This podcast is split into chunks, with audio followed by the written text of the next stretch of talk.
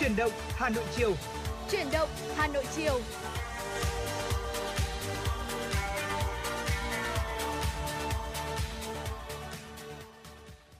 Xin được mến chào quý vị thính giả, nhạc hiệu quen thuộc của truyền động Hà Nội chiều đã vang lên và đồng hồ thì cũng đã điểm 4 giờ chiều rồi. À, chúng ta sẽ có 2 tiếng đồng hành cùng với nhau trên làn sóng của FM 96 và người đồng hành cùng với quý thính giả trong buổi chiều ngày hôm nay là Quang Minh và Thu Minh. Thu Minh xin được mến chào quý vị thính giả của chương trình truyền động Hà Nội chiều.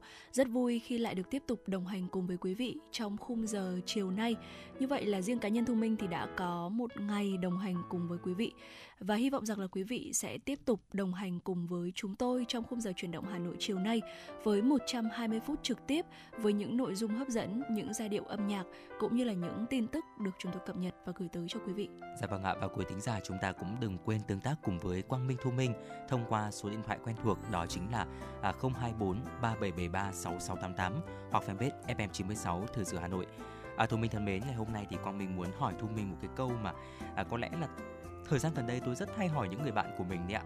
Đó chính là thu minh không biết là thu minh có hài lòng về cuộc sống của mình không ạ? À, tôi mình nghĩ rằng là đây là một trong số rất là nhiều những cái câu hỏi vô cùng khó trả ừ, lời dạ vâng. à, trong uh, cuộc sống của chúng ta đúng không ạ? À, thực ra thì uh, cuộc sống của thu minh không hoàn hảo. Ừ. bản thân của uh, thu minh và thu minh tin chắc rằng là cũng rất là nhiều người chúng ta cũng sẽ nhận ra được điều đó còn cái sự hài lòng thì ở đây tôi mình nghĩ rằng là nó sẽ là một cái ờ, tâm thế sống ừ. mình có cảm thấy hài lòng với những thứ mình đang có hay không và đối với riêng cá nhân của thu minh thì hiện tại uh, mình luôn luôn muốn uh, có cái cảm giác đó ừ, tuyệt vời ừ. dạ vâng ạ tôi nghĩ rằng là dù câu trả lời là có hay là không hài lòng ở thời ừ. điểm hiện tại thế nhưng mà cái cảm giác muốn được hài lòng phải không ạ ừ, là dạ. cái cảm giác mà có lẽ là mọi người sẽ luôn hướng đến À, vậy thì ngày hôm nay thì tôi muốn chia sẻ một cái bài viết ở trên mạng xã hội đó chính là một câu hỏi rằng là à, thói có những cái thói quen nào mà đáng để rèn luyện để cuộc sống thăng hoa hay là không? Ngay bây giờ thì xin được chia sẻ đến quý thính giả ở phần bình luận của bài viết này xem là mọi người suy nghĩ gì về vấn đề này các bạn nhé. À, có một người chia sẻ như thế này ạ tôi chỉ là một nhân viên văn phòng bình thường lương tháng cũng trung bình. Thế nhưng mà tôi cũng vì thế mà hướng đến cuộc sống tối giản và tiết kiệm hơn. Tháng nào thì tôi cũng dành ra một phần lương để cho vào khoản tiết kiệm và đây cũng chính là cảm giác an toàn lớn nhất trong cuộc sống của tôi. Và tôi luôn cho rằng thay vì than vãn về việc thu nhập của mình không bằng người ta, vậy thì tại sao không rèn luyện bản thân sống sao cho phù hợp với những gì mà chúng ta đang có? À có thể là bạn không tin thế nhưng mà những thói quen này đã giúp tôi sống đủ đầy, chưa bao giờ có cảm giác thiếu thốn một cái gì đó.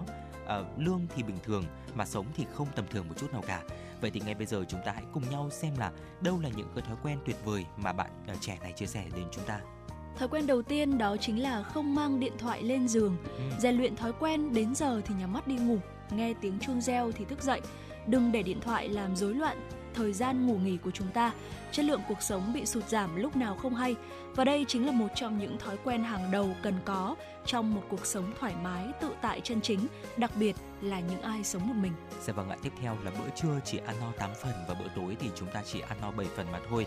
Thói quen này không chỉ đơn thuần là rèn luyện vóc dáng mà quan trọng hơn là vấn đề sức khỏe, trải nghiệm cho cuộc sống hàng ngày. Ăn quá no khiến con người trở nên trì trệ, buồn ngủ, mệt mỏi, không muốn làm gì cả từ đó thì sẽ ảnh hưởng đến hiệu suất làm việc, khiến bản thân bỏ lỡ những chuyện đáng lẽ là chúng ta nên làm. Và có thể nhiều người sẽ nói nếu như bạn không lo lắng về vấn đề tiền bạc thì không cần quan tâm đến điều này.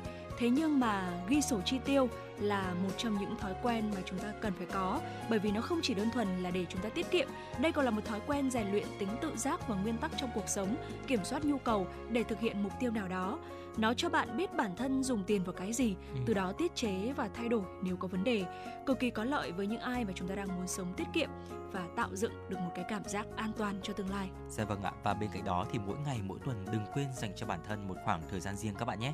Bạn có thể là làm chuyện mình yêu thích theo đuổi đam mê thậm chí đơn giản chỉ là ra quán cà phê ngồi một mình xem phim hay là đọc truyện mà thôi cả một tuần chúng ta bận bịu rồi.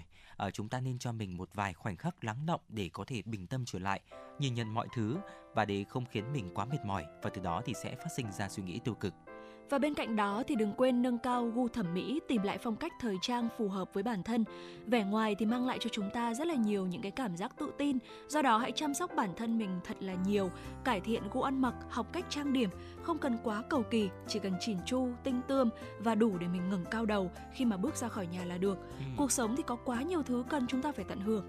Chúng ta ăn vận xinh đẹp không phải để người khác ngắm nhìn mà giúp bản thân có thể càng yêu mình hơn, ừ. sống vì mình hơn và bớt cảm giác mất ý nghĩa sống. Dạ vâng ạ, ở thời đại hiện nay thì à, xe máy gần như là trở thành vật bất ly thân và đi đâu thì chúng ta cũng phải nhờ vào nó.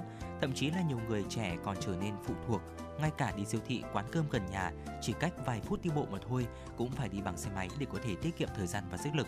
Ở đây thì chúng ta không phán xét bất kỳ một ai ạ, bởi vì mỗi người có một lựa chọn riêng.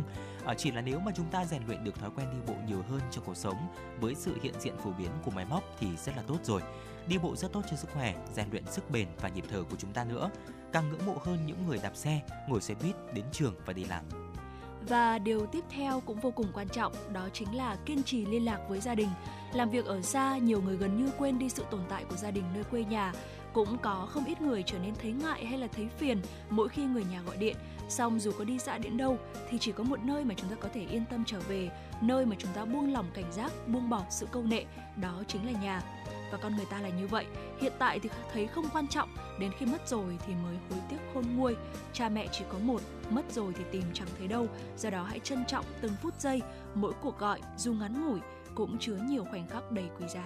Dạ vâng thưa quý vị, những thói quen tưởng chừng như rất đơn giản, ví dụ như là chúng ta sẽ không mang điện thoại lên giường trước khi đi ngủ này, à, chế độ ăn uống của chúng ta, ghi sổ chi tiêu như thế nào?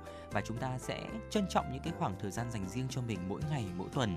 Bên cạnh đó thì nâng cao gu thẩm mỹ và tìm phong cách thời trang phù hợp mà chúng ta cảm thấy là thoải mái nhất. Đi bộ nhiều hơn hay là kiên trì, liên lạc với gia đình là những thói quen rất đơn giản thế nhưng mà nó sẽ góp phần để giúp cuộc sống của chúng ta luôn chất lượng. Và khi mà chúng ta có cuộc sống chất lượng thì chắc chắn rồi, chúng ta sẽ cảm thấy hài lòng với nó. Và hy vọng là những chia sẻ vừa rồi thì cũng đã mang đến cho quý thính giả thêm những góc nhìn để chúng ta có một cuộc sống thật là vui vẻ các bạn nhé. Còn ngay bây giờ thì xin được quay trở lại với không gian âm nhạc của FM96 ca khúc Ngã tư không đèn xin mời quý vị thính giả chúng ta cùng lắng nghe.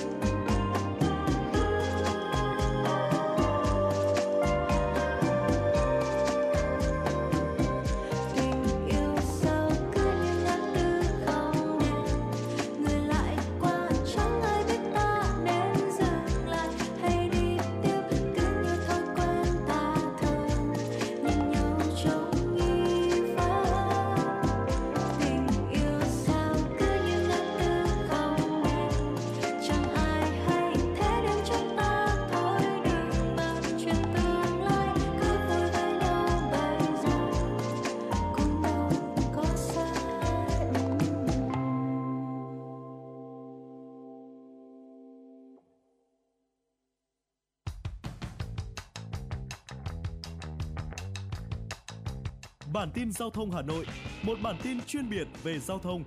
Những vấn đề dân sinh bức xúc liên quan đến công tác tổ chức giao thông, trật tự an toàn giao thông, tình hình giao thông tại các nút giao thông trọng điểm trên địa bàn thành phố sẽ được các phóng viên Đài Hà Nội cập nhật liên tục, nhanh chóng, chính xác từ hiện trường một cách chân thực.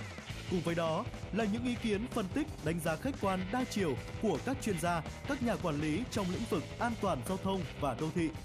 Bản tin giao thông Hà Nội, kênh thông tin hữu hiệu kết nối người dân với cơ quan quản lý, lực lượng chức năng. Phát sóng 17 giờ hàng ngày trên kênh 1 truyền hình Hà Nội. Mời quý vị và các bạn đón xem.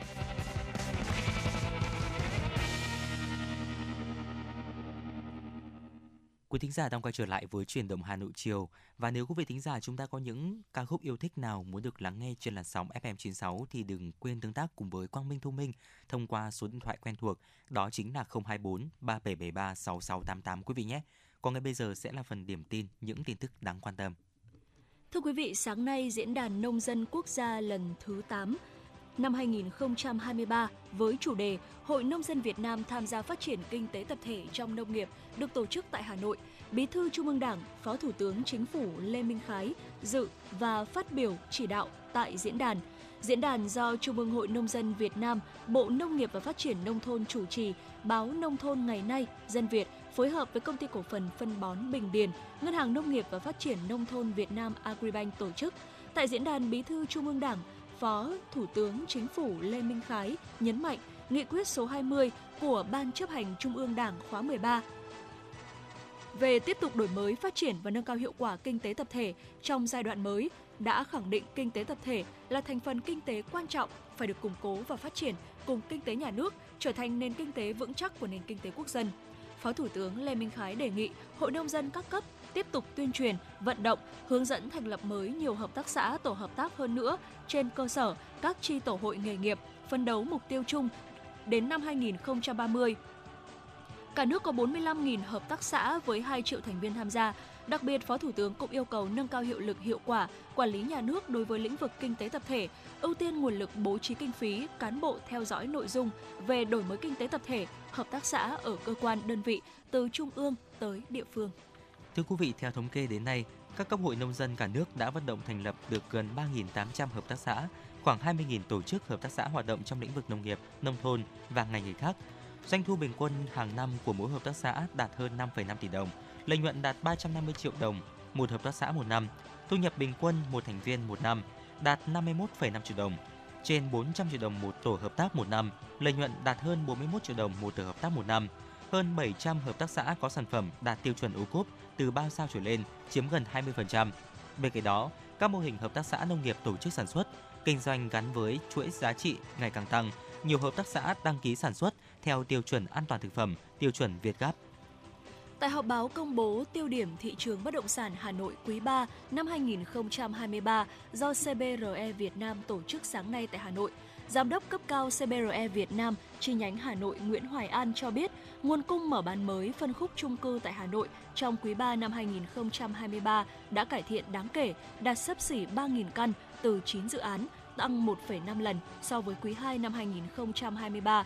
Tuy nhiên, tổng nguồn cung mới lũy kế trong 9 tháng năm 2023 chỉ đạt 6.925 căn, giảm hơn 40% so với cùng kỳ năm 2022. Xét cả năm 2023, tổng nguồn cung mới sẽ ghi nhận mức thấp nhất trong 10 năm trở lại đây. Đáng chú ý, hơn 90% nguồn cung mới trong quý này thuộc phân khúc cao cấp với phần lớn được phát triển trong các khu đô thị lớn ở Nam Từ Liêm và Gia Lâm. Tuy vậy, về lực cầu, thị trường chung cư Hà Nội trong quý 3 này cho thấy sự cải thiện về tỷ lệ hấp thụ với số căn bán được đạt khoảng 3.640 căn. So với quý trước, lượng căn bán được đã tăng hơn 1,5 lần và gần bằng với cùng kỳ năm 2022. Nhiều chủ đầu tư dự án chung cư tại Hà Nội đã tung ra những chính sách ưu đãi lớn như chiết khấu cao trực tiếp vào giá bán lên đến gần 15% cho khách hàng thanh toán sớm hay hỗ trợ lãi suất 0% lên đến 8 năm giúp đẩy nhanh đáng kể tốc độ bán hàng của dự án. Tính chung 9 tháng năm 2023, có 7.916 căn hộ chung cư ghi nhận đã bán được tại Hà Nội. Thưa quý vị, sáng nay tại Hà Nội, Quỹ Bảo trợ trẻ em Việt Nam và công ty trách nhiệm hữu hạn Nestle Việt Nam đã ký kết thỏa thuận hợp tác về việc hỗ trợ sản phẩm dinh dưỡng cho trẻ em có hoàn cảnh đặc biệt khó khăn đang được nuôi dưỡng tại các trung tâm bảo trợ với tổng giá trị tài trợ hơn 5,5 tỷ đồng. Chương trình hỗ trợ sản phẩm dinh dưỡng sẽ được thực hiện trong vòng một năm, bắt đầu từ năm 2023 đến năm 2024. Đối tượng thụ hưởng là khoảng 200 trẻ đang được nuôi dưỡng tại các trung tâm bảo trợ ở Hà Nội, Đà Nẵng và thành phố Hồ Chí Minh với tổng số 9.600 đơn vị sản phẩm dinh dưỡng. Mục tiêu của công ty khi tham gia tài trợ nhằm chung tay cùng Quỹ Bảo trợ Trẻ Em Việt Nam giúp trẻ em có hoàn cảnh đặc biệt đang được nuôi dưỡng tại các trung tâm bảo trợ xã hội có cơ hội tiếp cận với các sản phẩm dinh dưỡng, giúp các em có một tương lai khỏe mạnh hơn, qua đó tạo giá trị tốt đẹp cho xã hội. Và thưa quý vị, vừa rồi là một số những tin tức đáng quan tâm có trong buổi chiều ngày hôm nay. Còn ngay bây giờ thì sẽ là một tiểu mục hết sức quen thuộc, tiểu mục Sống khỏe cùng FM96. À, vừa rồi thì trong phần đầu chương trình, Quang Minh và Thu Minh cũng đã chia sẻ đến quý thính giả những thói quen thật là tuyệt vời để chúng ta có thể là uh, có một cuộc sống tốt hơn. Và trong đó thì có một thói quen đó chính là chúng ta sẽ cần phải hạn chế đặt điện thoại ở đầu giường trước khi đi ngủ. Vậy thì uh, thay vì điện thoại chúng ta nên đặt thứ gì ở đầu giường đấy ạ để chúng ta có thể có một sức khỏe tốt hơn và bên cạnh đó thì còn có thể thậm chí là hỗ trợ chúng ta giúp giải độc này, ngủ ngon trong giấc ngủ của chúng ta nữa. Ngay bây giờ chúng ta hãy cùng nhau tìm hiểu quý vị nhé. Nếu như quý vị chúng ta đang gặp vấn đề về giấc ngủ thì hãy cân nhắc đặt một trong ba thứ sau ở đầu giường trước khi đi ngủ ừ. để chúng ta có một giấc ngủ ngon hơn quý vị nhé. Thay đổi thời tiết khiến cho rất là nhiều người bị ảnh hưởng, từ người già cho đến trẻ con, từ nam giới cho đến phụ nữ, không phân biệt độ tuổi giới tính. Chúng ta đều ngao ngán khi sống trong thời tiết này. Nếu như mà chúng ta đang gặp tình trạng về giấc ngủ thì hãy tham khảo những cách đơn giản sau đây. Đầu tiên thì chúng ta có thể đặt tranh ở đầu giường. Báo Phụ nữ Việt Nam có dẫn lời lương y Vũ Quốc Trung, phòng à, Trần Trị Y Xin lỗi quý vị, phòng ờ, Trần trị y học cổ truyền Hội Đông y Việt Nam cho biết là mỗi trái chanh thì chứa vitamin C, vitamin B6, A, E, ờ, folate, thiamin, niacin, riboflavin, axit pantothenic, đồng, canxi, sắt, magie, kali, kẽm, phosphor và protein. Và chanh là một loại trái cây có chứa flavonoid. Đây là những hợp chất có đặc tính chống oxy hóa và ung thư. Nó giúp ngăn ngừa bệnh tiểu đường, táo bón, cao huyết áp, sốt, khó tiêu cũng như là cải thiện làn da, tóc và răng. Nghiên cứu tại Viện Tiết niệu Hoa Kỳ còn cho thấy loại quả này còn có thể loại bỏ sự xuất hiện của sỏi thận. Đặc biệt, việc đặt chanh được bổ ra ở đầu giường uh, khi mà chúng ta ngủ thì đem lại rất là nhiều những cái lợi ích tuyệt vời cho sức khỏe. Bên cái đó thì Lương Y cũng chia sẻ rằng là ở chanh chứa rất nhiều hợp chất hữu cơ ở dưới dạng tinh dầu tạo mùi thơm dễ chịu. Việc đặt chanh ở đầu giường khi mà chúng ta đi ngủ giúp thanh lọc cơ thể này, giấc ngủ thì sẽ thêm phần dễ chịu. Chất làm mát không khí của chanh giúp chúng ta ngủ ngon hơn, nhất là trong những ngày hè oi bức đẹo. Và hương chanh giúp thanh lọc không khí tốt cho gan, làm sạch phổi, hơi thở, thải độc cho cơ thể ngay trong lúc ngủ. Bên cạnh đó thì đặt một củ gừng dưới gối cũng là một lựa chọn tuyệt vời thưa quý vị. Gừng thì được trồng ở khắp nơi ở Việt Nam. Thông thường gừng được dùng làm gia vị trong nấu ăn và làm thuốc. Theo các chuyên gia thì chúng ta sẽ gọt một uh, củ gừng này, sau đó thì cho vào túi nhỏ đặt dưới gối sẽ giúp cho cơ thể dễ đi vào giấc ngủ hơn. Gừng có mùi thơm giúp chúng ta an thần, có thể giúp cải thiện chất lượng giấc ngủ. Và những người hay bị căng thẳng do áp lực công việc và cuộc sống, áp dụng cách này sẽ thấy tinh thần khoan khoái và dễ ngủ hơn rất là nhiều. Bên cạnh gừng và chanh thì lương y Vũ Quốc Trung cũng gợi ý thêm đó là chúng ta đặt táo ở đầu giường trước khi đi ngủ thì cũng ừ. đem lại uh, rất là nhiều lợi ích sức khỏe trong đó đầu tiên phải nói tới việc đó chính là nó sẽ giúp cho chúng ta ngủ ngon hơn nguyên nhân là bởi vì mùi thơm của táo có thể làm dịu hệ thần kinh trung ương giúp cho chúng ta đi vào giấc ngủ ngon dễ dàng trong cuộc sống hiện đại với nhiều áp lực lâu ngày không được giải tỏa khiến cho nhiều người chúng ta bị mất ngủ ảnh hưởng đến công việc và sinh hoạt bình thường vào ngày hôm sau dùng những cái biện pháp khắc phục ví dụ như là chúng ta đặt táo ở đầu giường trước khi đi ngủ giúp cho chúng ta điều trị được bệnh mà không tốn kém cũng như là không lo đến tác dụng phụ của thuốc. Ngay cả khi chúng ta hít hương táo thôi, nó cũng được đánh giá khác biệt hơn nhiều loại mùi hương khác. Không dừng lại ở việc làm dịu dây thần kinh giúp ngủ ngon, hương táo chín tự nhiên lưu lại trong phòng ngủ còn giúp thanh lọc không khí, làm sạch gan, phổi trong quá trình nằm ngủ 7 đến 9 tiếng mỗi đêm. Và nếu như mà chúng ta đang có vấn đề về giấc ngủ trong tình hình thời tiết giao mùa như hiện nay thì hãy thử áp dụng đặt một trong ba cái loại quả trên ở đầu giường quý vị nhé. Dạ vâng thưa quý vị, đó chính là chanh, gừng và táo là những loại quả những loại củ mà chúng ta có thể đã đặt ở đầu giường để hỗ trợ giấc ngủ cũng như là thải độc cơ thể của chúng ta nữa. Và có ngay bây giờ thì xin được quay trở lại với không gian âm nhạc của FM96. Ngay lúc này thì Quang Minh và Thu Minh cũng đã vừa nhận được một yêu cầu âm nhạc đến từ một vị thính giả có đuôi số điện thoại là 614 với các khúc cỏ hồng. Xin mời quý vị thính giả chúng ta cùng lắng nghe. Và ngay sau khúc này thì chúng tôi sẽ quay trở lại với những tin tức đáng quan tâm.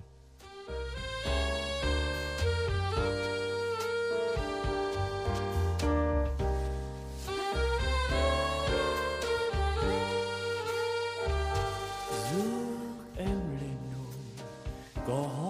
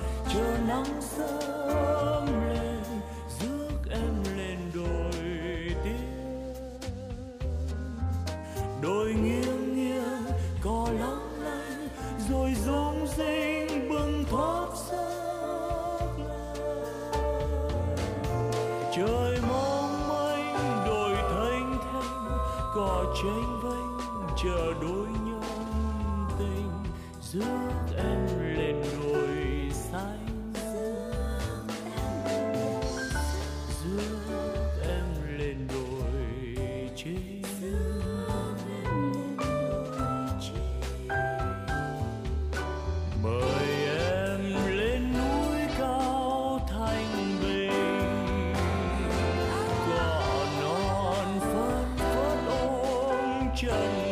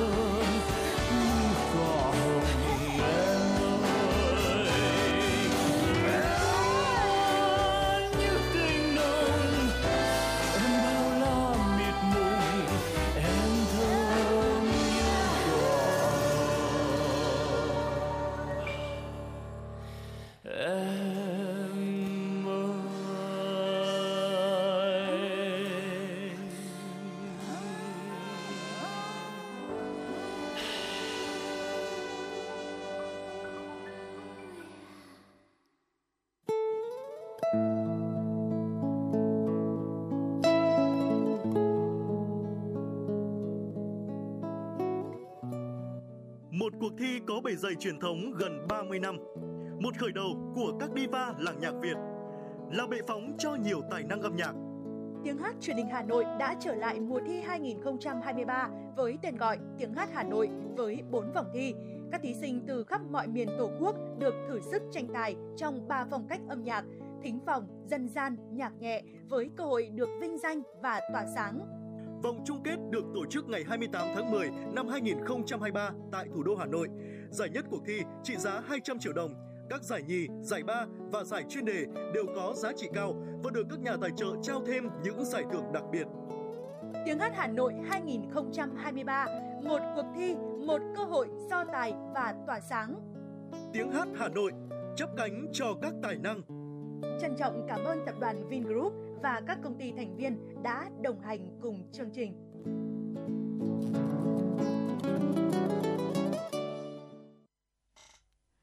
Mời quý vị chúng ta sẽ cùng đến với những tin tức quốc tế đáng chú ý.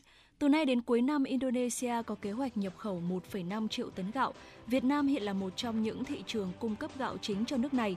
Tổng thống Indonesia Joko Widodo tuyên bố nước này sẽ phải cần thêm khoảng 1,5 triệu tấn gạo dự trữ quốc gia từ nay tới hết năm 2023. Ngoài 2 triệu tấn gạo dự trữ đã nhập khẩu từ đầu năm tới nay, theo Bộ Nông nghiệp Indonesia, nước này sẽ nhập khẩu số gạo trên sẽ từ hai nước nhập khẩu lớn nhất là Việt Nam và Thái Lan. Được biết, tổng lượng gạo Indonesia nhập khẩu từ Việt Nam trong 8 tháng đầu năm nay đạt trên 718.000 tấn, đạt giá trị 361 triệu đô la Mỹ. Nhật Bản sẽ thực hiện các ưu đãi về thuế về đất đai để tạo ra một hệ thống linh hoạt, phát triển cơ sở hạ tầng sản xuất các hàng hóa quan trọng trong nước. Theo đó, chính phủ Nhật Bản đang xem xét bổ sung chất bán dẫn và bị lưu trữ vào danh sách các hạng mục mà chính quyền địa phương có thể cấp phép xây dựng nhà máy trong cả khu vực hạn chế như đất nông nghiệp. Chính phủ Nhật Bản cũng đang gấp rút tăng cường chuỗi cung ứng các mặt hàng quan trọng và bắt đầu xem xét áp dụng trợ cấp và ưu đãi về thuế, mở rộng đầu tư trong nước.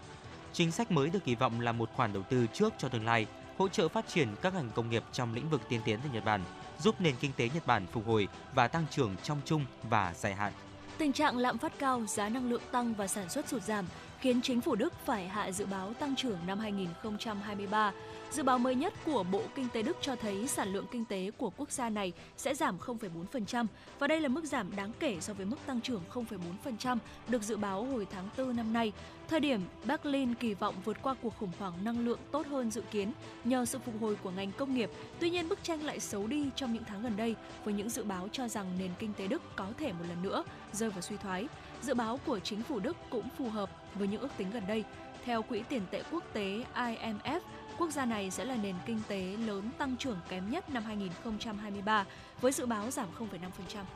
Tổ chức Y tế Thế giới WHO cho biết vào năm 2024, tức là chỉ còn chưa đầy 3 tháng nữa, số người trên 65 tuổi tại châu Âu sẽ nhiều hơn số người dưới 15 tuổi. Điều đó có nghĩa là trong khoảng 3 năm tới, châu Âu sẽ đối mặt với làn sóng dân số già trong khi thiếu hụt lực lượng lao động. WHO nhấn mạnh xu hướng này đồng nghĩa với việc các nước châu Âu phải đối mặt với các thách thức về chăm sóc sức khỏe, kinh tế và xã hội, vốn đòi hỏi tập trung vào quá trình lão hóa lành mạnh để giảm thiểu tác động của dân số già. Chuyên gia y tế khuyến nghị người lớn tuổi có thể cải thiện sức khỏe bằng cách thực hiện chế độ ăn uống cân bằng, hoạt động thể chất ở mức độ vừa phải, tối thiểu 150 phút một tuần, cũng như các hoạt động duy trì sự cân bằng, khả năng vận động, giảm mất khối lượng cơ và tránh loãng xương. Trong nỗ lực giảm đến mức thấp nhất những hệ lụy do dân số già hóa nhanh chóng, chính phủ nhiều nước châu Âu đã triển khai nhiều chính sách như thu hút thêm lao động nước ngoài, tăng tuổi nghỉ hưu, khuyến khích tăng tỷ lệ sinh. Và thưa quý vị, vừa rồi là một số những tin tức đáng quan tâm có trong buổi chiều ngày hôm nay do biên tập viên Kim Dung thực hiện. Còn ngay bây giờ thì à, xin được đến với một giai điệu âm nhạc tiếp theo và cũng là một yêu cầu âm nhạc tiếp theo đến từ một vị thính giả có đuôi số là 451, một ca khúc mà có lẽ là chúng ta cũng đều quen thuộc rồi, ca khúc thu cuối. Xin mời quý vị thính giả chúng ta cùng lắng nghe.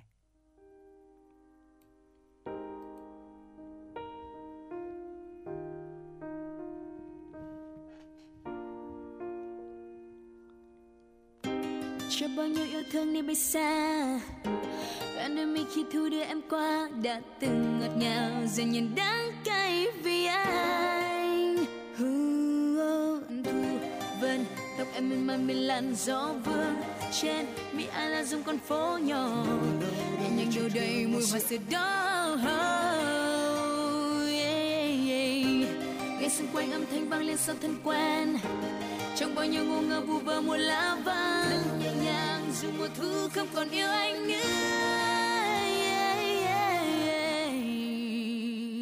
Đã từ rất lâu rồi, trong anh định nghĩa hai tiếng yêu thương anh không thể trao cho ai kể từ khi anh có em.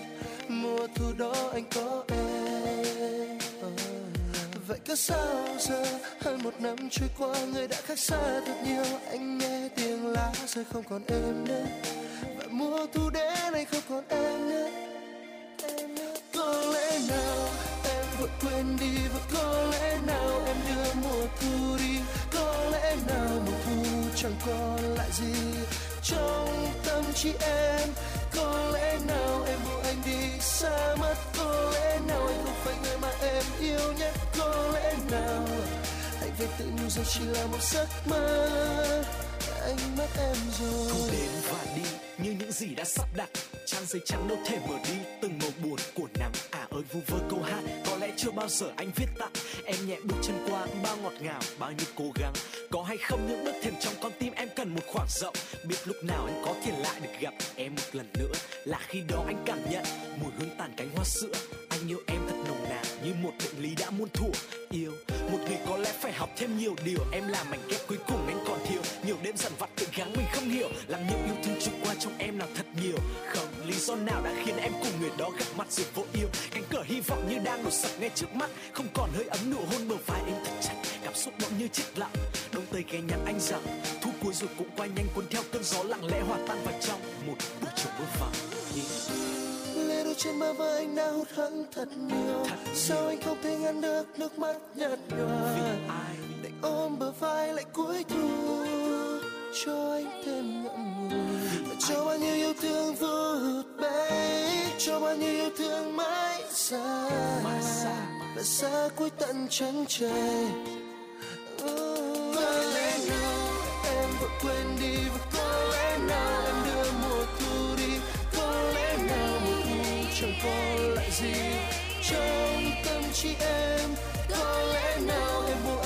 xa mắt, có lẽ nào anh không phải người mà em yêu nhất. Có lẽ nào, anh phải tự nhủ rằng chỉ là một giấc mơ. Và anh đã mất em rồi. Hà Nội có lẽ đẹp nhất về đêm.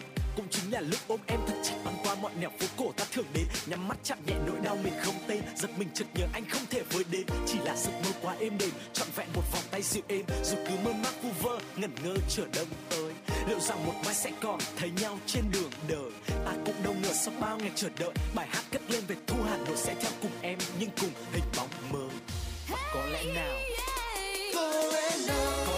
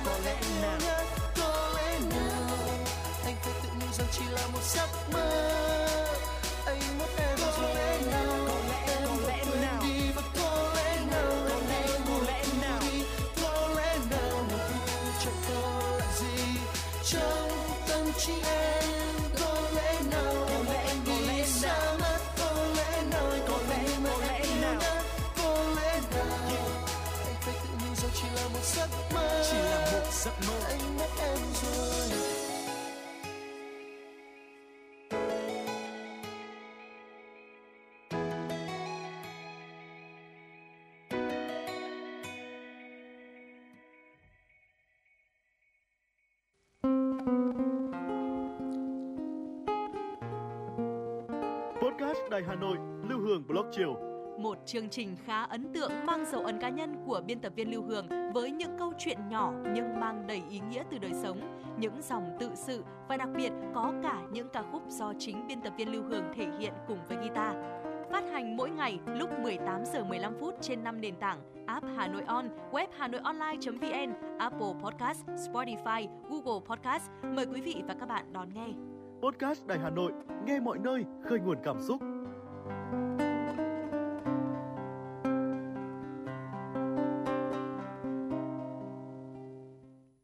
Quý thính giả đang quay trở lại với chuyển động Hà Nội chiều và ngay bây giờ là tiểu mục Hà Nội của tôi.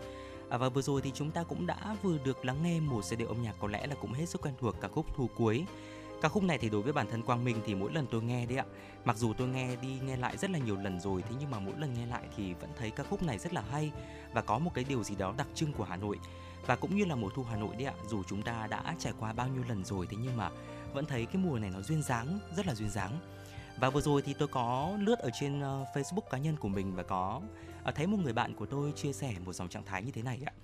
Uh, thời tiết xe lạnh như thế này mà được ngồi bên nồi lẩu mới là chân ái. Hoặc chỉ ít là được chén một bát bánh trôi tàu hay là xôi chè bà cốt. Uh, có lẽ rằng là những cái phong vị uh, ngọt ngào và ừ. ấm áp của uh, mùa thu khi mà chúng ta có những cái uh, cơn gió lạnh đầu mùa phải không ừ, ạ? Dạ. Thì luôn là những cái điều mà làm hấp dẫn mọi người còn với Thu Minh ạ, không biết là nếu mà ngày hôm nay được chọn một hoạt động, một trải nghiệm, một lịch trình hay là một món ăn nào đó trong một ngày mà chúng ta uh, có một chút gió lạnh và cũng có một chút mưa phùn như ngày hôm nay thì đâu sẽ là lựa chọn của bạn ạ? Uhm, chưa vừa rồi thì tôi cũng đã có ra một quán cà phê ở gần đây thôi ừ. và thực ra cái quán cà phê đấy tôi cũng hay đi một mình trước đây dạ. à, thế nhưng mà ngày hôm nay tôi tự nhiên tôi tôi lại thấy là cái trải nghiệm của mình với cái quán cà phê đấy nó dễ chịu hơn rất nhiều ừ. khi mà tôi uh, lựa chọn vào một cái căn phòng mà nó có rất nhiều cửa sổ ừ. nó có ba cửa sổ liền wow. và à, tôi có mang theo một cuốn sách à, và nghe một vài những cái uh, bài nhạc cổ điển dạ. và thu minh thấy rằng là đấy là một cái không gian tuyệt vời nhất mà mình uh, từng được trải nghiệm qua và cái không gian đó nó có được một phần cũng là nhờ thời tiết ngày hôm nay uh, có thể là đôi lúc nó sẽ hơi mưa một chút xíu đúng dạ, vâng, thế nhưng mà nhìn chung thì nó vẫn vô cùng là dễ chịu. Ừ, dạ vâng ạ. Tương tự như thu minh thì trưa ngày hôm nay là tôi cũng tranh thủ gặp một vài người bạn của mình ừ. ở quán cà phê đấy ạ. Ờ, khác với thu minh một chút thì ờ, tôi ngồi ở ngoài trời mặc dù là có mưa lây phây một chút thế nhưng mà cái trải nghiệm vẫn rất là tuyệt vời khi mà chúng ta được hòa mình cùng với thiên nhiên. Ừ. và ngày hôm nay thì trong tiểu mục hà nội của tôi Quang Minh và Thu Minh cũng muốn chia sẻ đến quý thính giả uh, những dòng cảm xúc đến từ tác giả Hoài Hương về một mùa Hà Nội ngọt từng góc phố. Ngay bây giờ chúng ta hãy cùng nhau uh, lắng bình lại trong những dòng cảm xúc này quý vị nhé. Không biết có phải từ lần đầu tiên tôi từ phương Nam ra gặp em Hà Nội vào mùa thu phương Bắc là tôi đã mặc định thu Hà Nội từ gần Trung Thu đến Trạm Đông là mùa ngọt phố. Mà lạ mùa gì mà đụng vào phố đâu cũng thấy ngọt. Ngọt sắc, ngọt hương, ngọt vị, ngọt giọng, ngọt như men như mật, ngọt tận cùng cảm xúc để vấn vương lên đôi môi để tương tư cả một đời. Ấy là cái ngọt từ bầu trời cao vời vợi giống cái ô thủy tinh khổng lồ màu xanh dịu nhẹ từ tầng không ôm ấp phố. Ngọt sang ánh nắng trong suốt mịn màng màu vàng tơ phủ lên những hàng cây cổ thụ, những mái rêu ngàn năm phố. Ngọt cả những giọt mưa rỉ rả đêm đêm du êm giấc ngủ bình yên. Ngọt lan ngọn gió heo may đang trườn mơ hồ vào ban mai phố. Ngọt thần tiên mộng mị, hương hoa sữa, hoàng lan, ngọc lan, xà cừ lộc vừng, ướp thơm phố từ ngày vào đêm và ngọt đến mê mải thấm đẫm đầy dạo dực len lỏi vào giấc mơ. Ngọt đến thơm lừng quyến rũ níu kéo từng bước chân. Ngọt đến xa nhớ gần thương sắc vị đa thanh rực rỡ bất tận. Để lại những ấn để lại những ấn ký khắc dấu không thể mở phai từ trái chín thơm lừng. Tôi có nhớ em hà nội đón tôi mang theo một trái thị vàng như nắng thu bỏ trong một cái túi len đan màu xanh lá. Nhìn tổng hòa đẹp như một tác phẩm nghệ thuật sắp đặt. Tôi không thể quên cảm xúc lần đầu tiên được cận kề hương ngọt hư ảo cổ tích của trái thị nàng tấm, theo cách gọi của em Hà Nội. nghe như trong hương thị có ngọt nắng đồng quê, ngọt lúa ngậm sữa, ngọt thần thoại làng Việt. Cũng không biết có phải là sự kết hợp từ vũ trụ các thần tiên huyền mỹ đã ban tặng mùa thu Hà Nội một mỹ vị nhân gian những hạt ngọc thực cúm làng vòng, rồi nâng vị ngọt cúm cho hoàn mỹ hơn khi thưởng thức. Đã cho cúm kết hợp với trái hồng chín đỏ, mọng ngọt lịm môi, ở trái chuối hương, vỏ lấm tấm đốm nâu mà ruột trắng nõn ngọt, mềm lưỡi. Cúm, hồng và chuối, cả ba vị ngọt đó là một trong những hoài niệm Hà Nội phố mùa thu khó mà quên. Tôi đã từng ngẩn ngơ ngắm những mâm trái quả bày cỗ trung thu ở Hà Nội phố cổ và đặc biệt ấn tượng với nhiều cách tạo hình trái bưởi, từ thỏ ngọc, chú chó con lông xù trắng muốt hay hình cây đa chú quậy chị Hằng, nhưng còn đặc biệt hơn khi tham gia phá cỗ, cầm múi bưởi trên tay, nhấm nháp vị ngọt mát thanh tao, cảm giác thần tiên liêu trai trong ánh trăng rằm, rắc bụi vàng bụi bạc xuống phố. Mùa ngọt Hà Nội phố còn là những trái na mùa thu có vị ngọt đậm sắc, là vị ngọt thơm của từng chùm nhãn màu nâu đất, vị ngọt the the là lạ của hồng bì vàng có chút kỳ lạ mà quyến rũ với người phương Nam, hay vị ngọt có chút chua nhẹ của một thứ trái quả có mặt khắp ngõ phố lớn nhỏ, từ trong nhà hàng cấp sao đến gánh hàng rong, vỉa hè là trái sấu chín lưu giữ những miền ký ức của Hà Nội phố trong bao người. Không chỉ vị ngọt của các loài trái cây, quả chín mùa thu Hà Nội gây thương nhớ, mà mùa thu Hà Nội còn vị ngọt quyến rũ của các loại bánh trung thu. Cho đến hôm nay thì tôi vẫn còn ấn tượng về chiếc bánh trung thu được ăn từ mấy mươi năm trước ở một người bác có người Hà Nội có tổ tiên là hoàng tộc nhà Trần ở phố Hàng Đào. Cả bánh dẻo, bánh nướng đều rất đặc biệt, làm theo đúng mẫu bánh trung thu xưa. Thế nhưng nhân của nó không phải hạt dưa, hạt bí hay hạt sen, mà là nhân hạt quả chám, mang vị ngọt bùi, ngậy ngậy, thơm ngon, không gì sánh bằng. Bác kể đây là loại bánh trung thu trong hoàng gia xưa, thuộc hàng thượng phẩm, được truyền lại cho con cháu với cách làm khá cầu kỳ. Bây giờ có lẽ loại bánh nhân hạt chám đã thất truyền. Mùa thu Hà Nội, mùa ngọt từng góc phố là một ngăn lưu giữ trong chồng chồng lớp lớp kỷ niệm bốn mùa xuân hạ thu đông Hà Nội của riêng tôi, một người phương Nam có tình yêu Hà Nội như mối tình đầu trọn vẹn trong trái tim mình.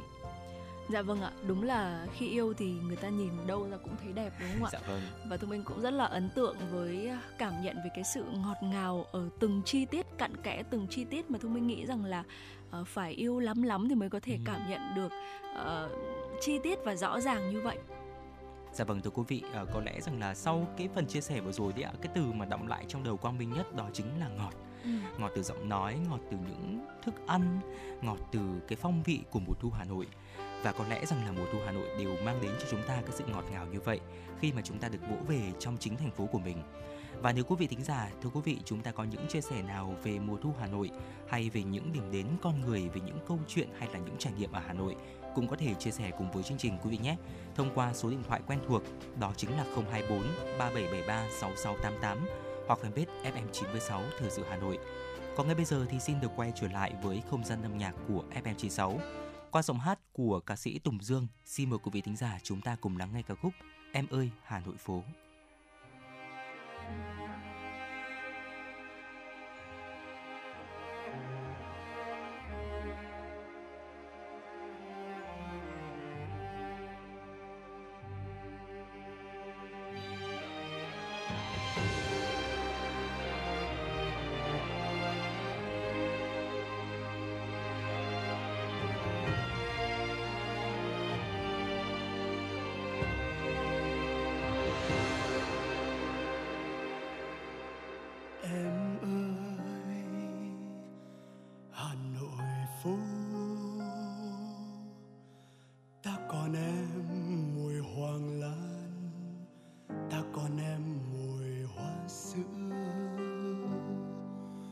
Con đường vắng, dì dào cơn mưa nhỏ.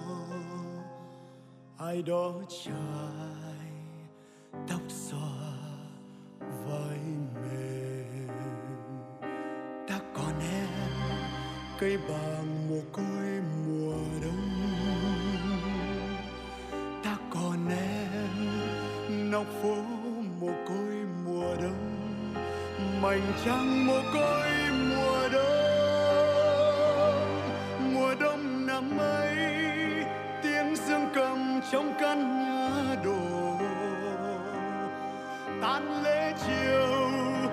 sao còn vòng tiếng chuông ngân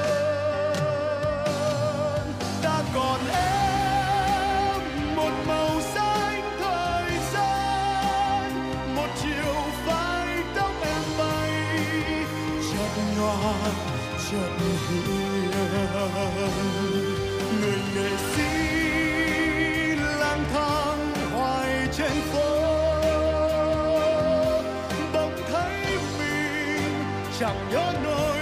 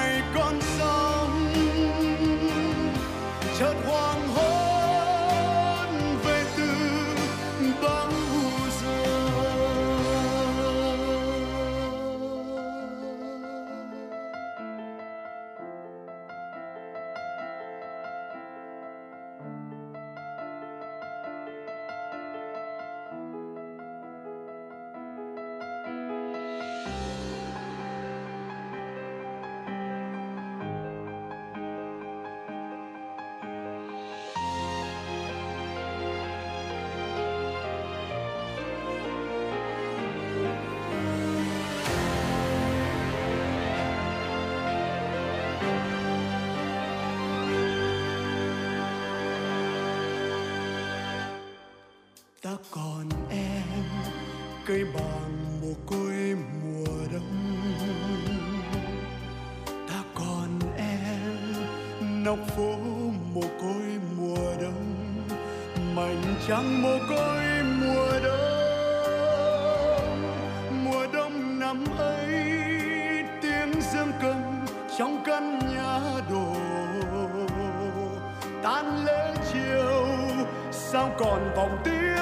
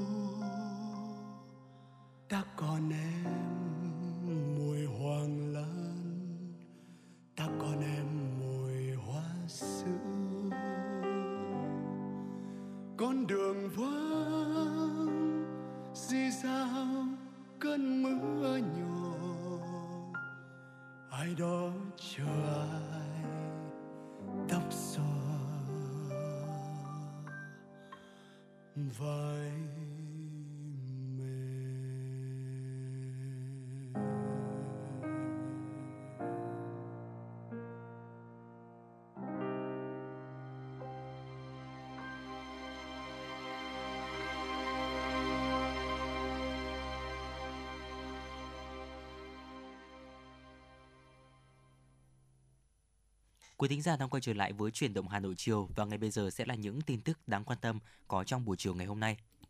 Bộ Giáo dục và Đào tạo vừa ban hành thông tư số 17/2023 về quy chế thi học sinh giỏi quốc gia có hiệu lực từ ngày 25 tháng 11 năm 2023. Một trong những điểm mới đáng chú ý của thông tư là nâng số lượng thí sinh tham dự kỳ thi chọn học sinh giỏi quốc gia do Bộ Giáo dục và Đào tạo tổ chức hàng năm. Cụ thể, mỗi đơn vị dự thi được đăng ký tối đa 10 thí sinh cho đội tuyển mỗi môn thi.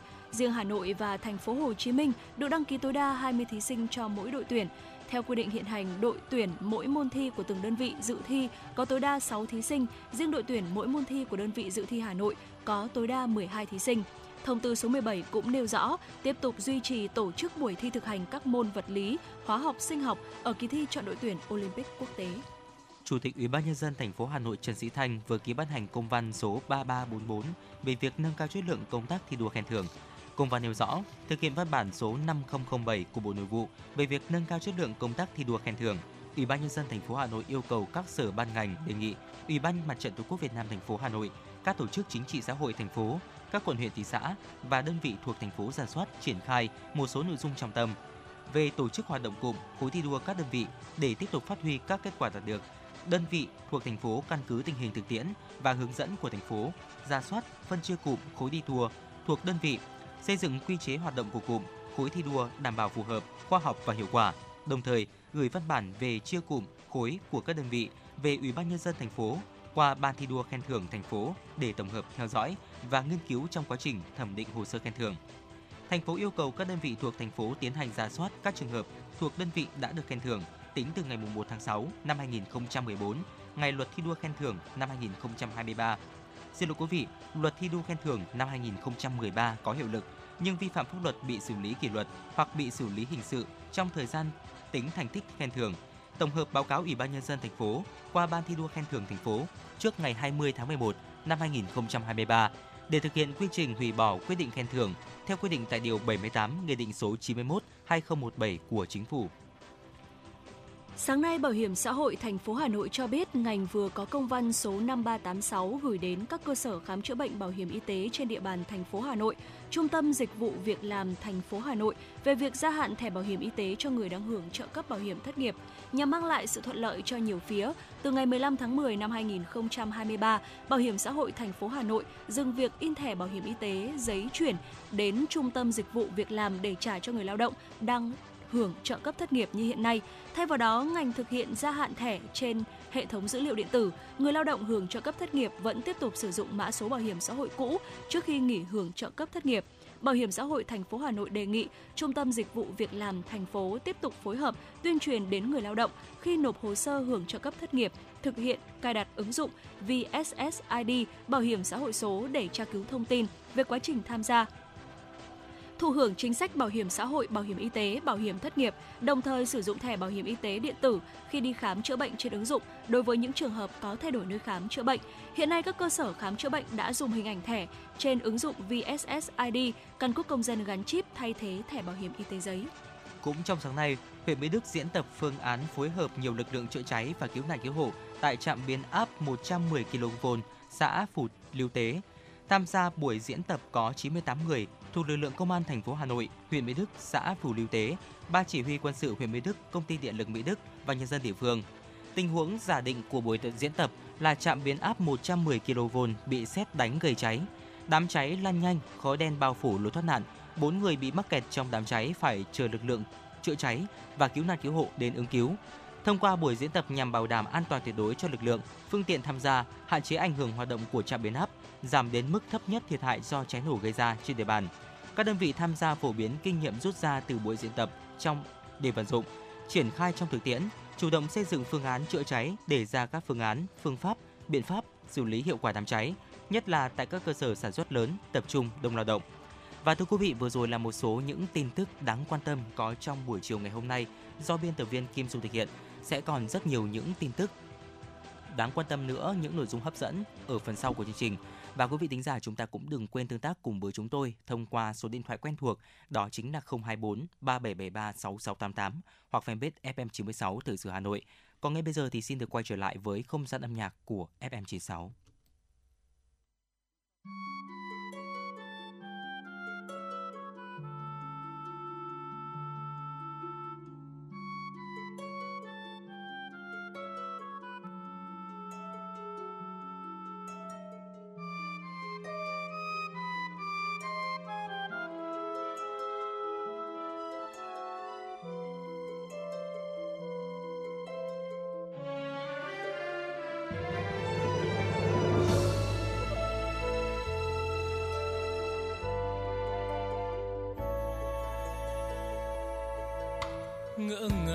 Phút giây em đến, ngập chiếm hồn anh.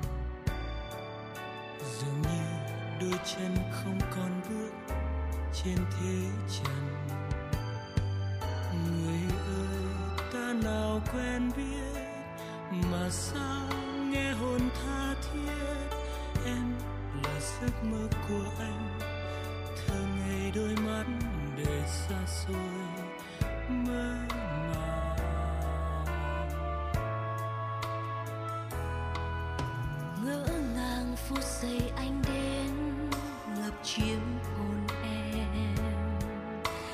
xôn xao cánh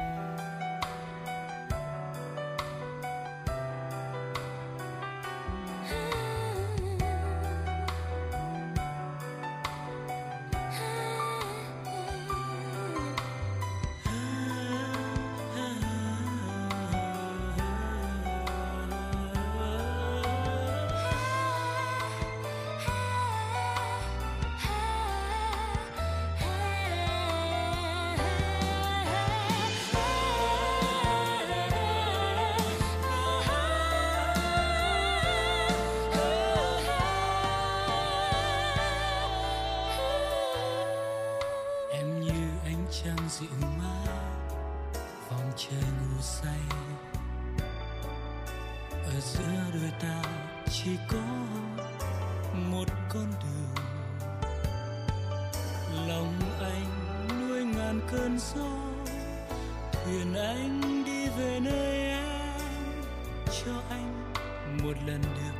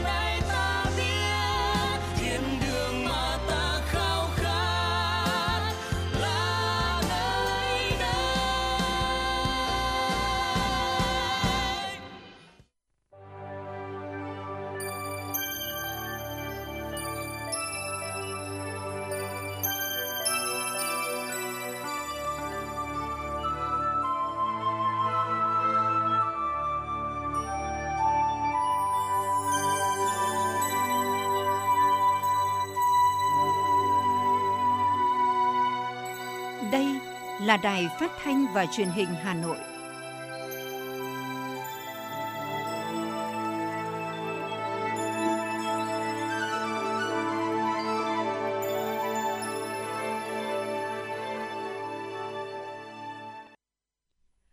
Vị và các bạn thân mến, bây giờ là khung giờ dành cho chương trình chuyển động Hà Nội chiều. Chương trình đang được phát sóng trực tiếp trên kênh FM tin tức Hà Nội, tần số 96 MHz của Đài Phát thanh và Truyền hình Hà Nội. Chương trình cũng đang được phát trực tuyến trên website hanoionline.vn. Nếu quý vị bỏ lỡ khung giờ phát sóng này, có thể nghe lại trên trang hanoionline.vn. Còn bây giờ mời quý vị thính giả cố định tần sóng để cùng với chúng tôi khám phá những thông tin hấp dẫn có trong chương trình ngày hôm nay. Thưa quý vị, Ủy ban nhân dân thành phố Hà Nội vừa ban hành kế hoạch số 246 về việc triển khai lấy ý kiến đối với dự thảo quy hoạch thủ đô Hà Nội thời kỳ 2021-2030, tầm nhìn đến năm 2050. Theo yêu cầu của Ủy ban nhân dân thành phố, Viện Nghiên cứu Phát triển Kinh tế Xã hội Hà Nội, cơ quan lập quy hoạch thủ đô sẽ chuẩn bị thành phần hồ sơ lấy ý kiến bao gồm báo cáo quy hoạch thủ đô, dự thảo quyết định của Thủ tướng Chính phủ phê duyệt quy hoạch thủ đô, báo cáo đánh giá môi trường chiến lược quy hoạch thủ đô, hệ thống sơ đồ, bản đồ thể hiện nội dung quy hoạch theo quy định. Việc lấy ý kiến được thực hiện đối với các bộ cơ quan ngang bộ có liên quan, Ủy ban nhân dân các tỉnh thành phố trong vùng đồng bằng sông Hồng, vùng thủ đô, Ủy ban Mặt trận Tổ quốc Việt Nam thành phố Hà Nội, các sở ban ngành thành phố, Ủy ban nhân dân các quận huyện thị xã và cộng đồng dân cư, cơ quan tổ chức cá nhân có liên quan. Sáng nay, Văn phòng Ban chỉ đạo tiết kiệm năng lượng Bộ Công Thương phối hợp với các đơn vị liên quan tổ chức lễ phát động cuộc thi trực tuyến tìm hiểu kiến thức về sử dụng năng lượng tiết kiệm và hiệu quả năm 2023 là một trong các hoạt động thuộc chương trình quốc gia về sử dụng năng lượng tiết kiệm và hiệu quả giai đoạn 2019-2030. Cuộc thi nhằm góp phần nâng cao nhận thức cộng đồng, đặc biệt là thế hệ trẻ về sử dụng hiệu quả nguồn tài nguyên, năng lượng, hướng tới hình thành lối sống xanh bền vững. Tại lễ phát động, Văn phòng Ban chỉ đạo tiết kiệm năng lượng cũng đã tổ chức diễn đàn tiết kiệm năng lượng hiện thực hóa cam kết net zero. Diễn đàn cung cấp thông tin đa chiều về vai trò của việc sử dụng năng lượng tiết kiệm và hiệu quả trong quy hoạch tổng thể về năng lượng quốc gia thời kỳ 2021-2030, tầm nhìn đến năm 2050 trên cơ sở đó đưa ra giải pháp hỗ trợ nhằm hiện thực hóa cam kết net zero vào năm 2050 theo cam kết của Thủ tướng Chính phủ tại COP26 khẳng định lại vào COP27. Theo thống kê từ Cục Cảnh sát Giao thông, từ đầu năm đến nay có tới 300 thanh thiếu niên thiệt mạng do tai nạn giao thông đường bộ có liên quan đến thanh thiếu niên học sinh dưới 18 tuổi. Chỉ tính riêng trong tháng 9 có đến 58 vụ tai nạn giao thông do thanh thiếu niên học sinh dưới 18 tuổi trực tiếp điều khiển phương tiện giao thông gây tai nạn, Nhìn chung các vi phạm ở lứa tuổi thanh thiếu niên thường là lái xe mô tô, xe gắn máy chưa có giấy phép lái xe, không đội mũ bảo hiểm, chạy với tốc độ cao, lạng lách đánh võng, nẹt bô trên các tuyến đường. Sáng nay, Tổng Công ty Đường sắt Việt Nam thông tin kế hoạch chạy tàu trong dịp Tết Nguyên đán Giáp Thìn 2024. Theo đó, vé tàu Tết sẽ được bán rộng rãi từ 8 giờ ngày 20 tháng 10. Trong dịp Tết Nguyên đán từ ngày 26 tháng 1 năm 2024, tức 16 tháng Chạp năm Quý Mão đến hết ngày 26 tháng 2 năm 2024, tức 17 tháng Giêng năm Giáp Thìn. Tổng công ty Đường sắt Việt Nam chạy thường xuyên 6 đôi tàu khách thống nhất và 7 đôi tàu khu đoạn trên các tuyến Hà Nội Vinh, Hà Nội Đà Nẵng, Đà Nẵng Sài Gòn, Quy Nhơn Sài Gòn, Nha Trang Sài Gòn, Phan Thiết Sài Gòn. Bên cạnh đó, Tổng công ty Đường sắt Việt Nam chạy tăng cường 9 đôi tàu, gồm 4 đôi tàu thống nhất và 5 đôi tàu khách khu đoạn trước và sau kỳ nghỉ Tết.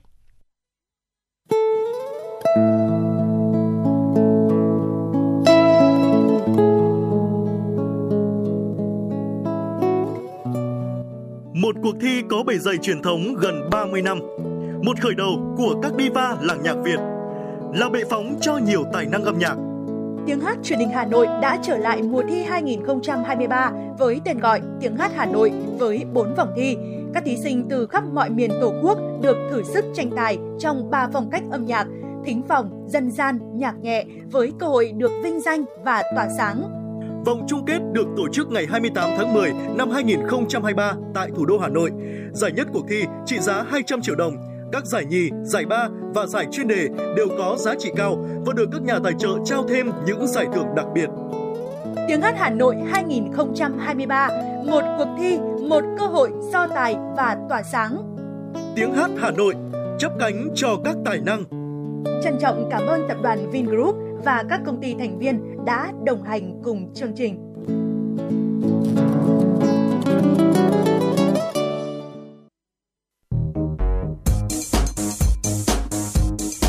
Chuyến bay mang số hiệu FM96 đang chuẩn bị nâng độ cao. Quý khách hãy thắt dây an toàn, sẵn sàng trải nghiệm những cung bậc cảm xúc cùng FN96. Thưa quý vị, thời gian vừa qua, trên địa bàn thành phố Hà Nội vẫn còn nhiều nơi khó khăn trong phát triển đảng viên, nhất là ở vùng nông thôn.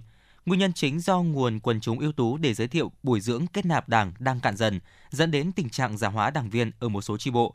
Đây không chỉ là bài toán nan giải mà còn là vấn đề cấp bách đang đặt ra trong công tác xây dựng phát triển đảng hiện nay, ghi nhận của phóng viên truyền động Hà Nội. Khảo sát tại một số địa phương, cơ sở cho thấy nhìn chung các đảng bộ ở cấp xã vẫn hoàn thành kế hoạch kết nạp đảng viên mới – nhưng chủ yếu lấy số lượng từ các chi bộ nhà trường, cơ quan, còn số lượng đảng viên được kết nạp tại các chi bộ khu vực nông thôn thường không đạt. Ông Nguyễn Đình Khoa, Bí thư chi bộ thôn Đoài chia sẻ. Đa số các cháu khi học xong có ở nhà đâu, đi làm ăn hết.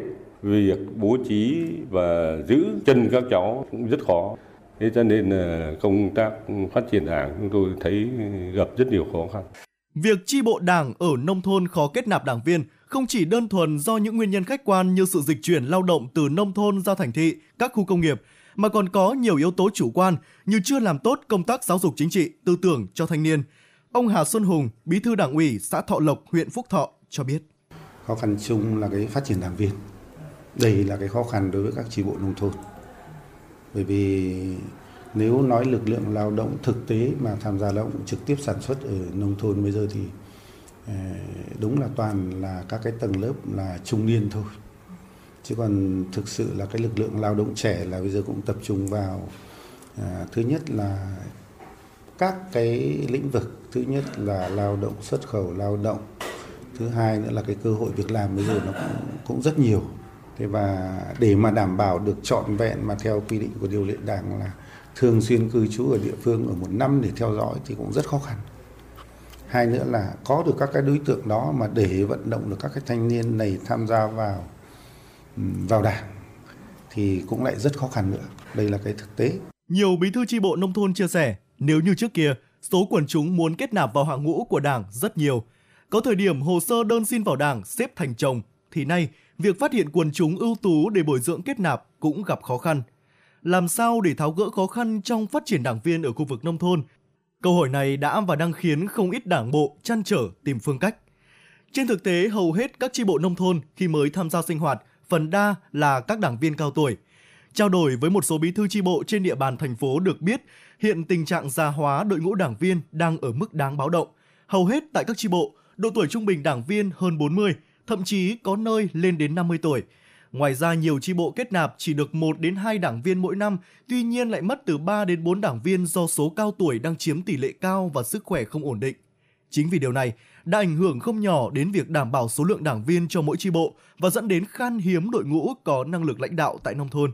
Ông Vũ Văn Tuân, trưởng ban tổ chức huyện ủy Thường Tín cho biết. Đối với ờ, phát triển đảng viên hiện nay thì ờ, thì đối với khu vực nông thôn thì ờ, chung với cái tình hình chung của thành phố. Thì ờ, đối với Thường Tín thì cũng ờ, gặp cái khó khăn là hiện nay do cái tác động của cơ chế thị trường. Vấn đề thứ hai nữa là cái lực lượng thanh niên đi làm ờ, ở các doanh nghiệp. Do đó là chưa có nguyện vọng đứng trong hàng ngũ của đảng. Dẫn đến là công tác phát triển đảng ở khối nông thôn là gặp khó khăn. Phát triển đảng viên trẻ tuy khó nhưng vẫn có thể tháo gỡ nếu như có sự nỗ lực từ cấp ủy đảng với những giải pháp mang tính căn cơ. Đây chính là bài học kinh nghiệm từ Song Phượng. Ông Bùi Văn Đức, Phó Bí thư Thường trực Đảng ủy xã Song Phượng, huyện Đan Phượng cho biết, nhiều năm qua, xã Song Phượng, huyện Đan Phượng luôn là một trong những đơn vị không hoàn thành chỉ tiêu kết nạp đảng viên mới. Tuy nhiên, trong 2 năm trở lại đây, xã quyết tâm bứt phá vượt chỉ tiêu kết nạp huyện giao. Cho nên việc mà chuẩn bị nguồn ờ, cho năm sau và những năm tiếp theo là phải luôn luôn phải được được quan tâm. Mà cái này đảng ủy ờ, trong các kỳ ờ, giao ban là luôn luôn phải được nhận và yêu cầu các cấp ủy tri bộ phải nắm bắt ừ, giao nhiệm vụ cho đảng viên, giúp đỡ các quần chúng ừ, của đoàn này, của phụ nữ này ừ, kể cả hội nông dân cũng phải, giờ cũng phải bồi dưỡng chứ không chỉ mình đoàn thanh niên được, thế rồi các nhà trường thì thì các ờ, cô giáo mà mà phát triển ờ, hoàn thành các cái nhiệm vụ thì thì sẽ đưa vào nguồn thế nhưng ở chi bộ nông thôn ấy, thì cũng ờ, cũng phải phải có một cái tầm nhìn rất xa trong cái việc tạo nguồn. Đồng chí Nguyễn Thị Kim Cúc, Bí thư Đảng ủy xã Đan Phượng cho biết, xác định công tác phát triển đảng viên góp phần quan trọng củng cố nâng cao năng lực lãnh đạo, sức chiến đấu của Đảng. Do đó, Đảng bộ xã đã chỉ đạo các đảng viên, các tổ chức chính trị xã hội phát hiện các đoàn viên, hội viên ưu tú thông qua các hoạt động thực tế đưa vào bồi dưỡng đối tượng Đảng. Bà Nguyễn Thị Kim Cúc, Bí thư Đảng ủy xã Đồng Tháp, huyện Đan Phượng cho biết thêm. Quan tâm từ từ cái việc tạo nguồn, tức là hàng năm thì đều ra soát chỉ đạo đối với các chi bộ, đấy, đối với các đoàn thể là cũng phải giả giả soát tạo nguồn đấy, và theo dõi rất sát cái vấn đề này đấy, và cũng yêu cầu là cũng phải phân công để ờ, phân công đảng viên phụ trách bồi dưỡng đấy, chính vì vậy mà trong những năm vừa qua thì chúng tôi cũng ờ, luôn là cái đơn vị mà hoàn thành cái chỉ tiêu công tác kết nạp đảng.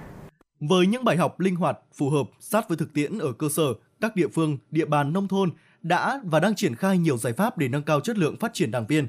Trong đó, chú trọng chỉ đạo các cấp ủy viên, phụ trách chi bộ chủ động tuyên truyền, nắm bắt tâm tư, nguyện vọng của quần chúng nhân dân để kịp thời tháo gỡ những khó khăn vướng mắc, tạo nguồn phát triển đảng viên.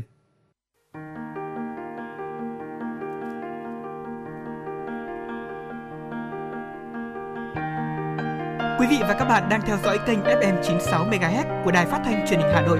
Hãy giữ sóng và tương tác với chúng tôi theo số điện thoại 024 3773 6688. FM 96 đồng hành trên mọi nẻo đường. đường.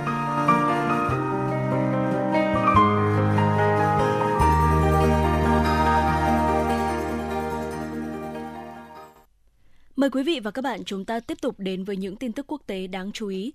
Ai Cập đã thảo luận với Mỹ và Israel về kế hoạch cung cấp viện trợ nhân đạo cho giải Gaza, khu vực với dân số 2,3 triệu người đang bị phong tỏa hoàn toàn sau khi xung đột bùng phát giữa Hamas và Israel. Tuy nhiên, Ai Cập bác bỏ mọi động thái nhằm thiết lập một hành lang an toàn. Thực tế, Cairo từ lâu đã hạn chế dòng người từ khu vực đầy bất ổn vào lãnh thổ quốc gia, ngay cả trong những cuộc xung đột khốc liệt nhất. Một thông tin đáng quan tâm tiếp theo thưa quý vị, Thái Lan đã phê duyệt các đơn đăng ký đầu tư trị giá 41 tỷ bạt, tương đương với 1,1 tỷ đô la Mỹ đối với nhiều dự án trọng điểm. Tổng thư ký Ủy ban đầu tư Thái Lan cho biết, các dự án do ủy ban này phê duyệt tập trung vào lĩnh vực chiến lược như xe điện, năng lượng tái tạo và kỹ thuật số. Đây được đánh giá là trọng tâm trong chính sách xúc tiến đầu tư của Thái Lan những năm tới. Ủy ban đầu tư Thái Lan cũng đã điều chỉnh chiến lược xúc tiến đầu tư 5 năm có hiệu lực từ tháng 1 năm 2023, cung cấp những ưu đãi đặc biệt đối với 5 ngành và lĩnh vực trọng tâm giai đoạn 2024-2027. Các trọng tâm bao gồm kinh tế sinh học, kinh tế tuần hoàn và kinh tế xanh, ô tô, đặc biệt là xe điện, điện tử, kỹ thuật số và sáng tạo, trụ sở khu vực và trung tâm kinh doanh quốc tế. Theo Tổng thư ký Ủy ban Đầu tư Thái Lan, dòng chảy liên tục của các dự án lớn từ đầu năm 2023 đến nay một lần nữa khẳng định cam kết của các nhà đầu tư quốc tế đối với Thái Lan trong bối cảnh địa chính trị còn nhiều phức tạp. Đồng thời, việc đưa ra chiến lược xúc tiến đầu tư mới nhằm tái cơ cấu nền kinh tế theo hướng nền kinh tế mới, qua đó giúp lĩnh vực đầu tư của Thái Lan trở nên hấp dẫn hơn. Trong năm thập kỷ qua, diện tích lúa lai do Trung Quốc nghiên cứu và phát triển đã tăng lên mức 600 triệu hecta tính trên phạm vi toàn quốc, giúp tăng tổng sản lượng lúa lên 800 triệu tấn. Theo Tân Hoa xã, gạo là một trong những mặt hàng thực phẩm quan trọng nhất đối với người dân Trung Quốc. Nhà khoa học Viên Long Bình, người được coi là cha đẻ của lúa lai, cùng nhóm nghiên cứu của ông đã trồng thành công giống lúa lai năng suất cao đầu tiên trên thế giới vào năm 1973.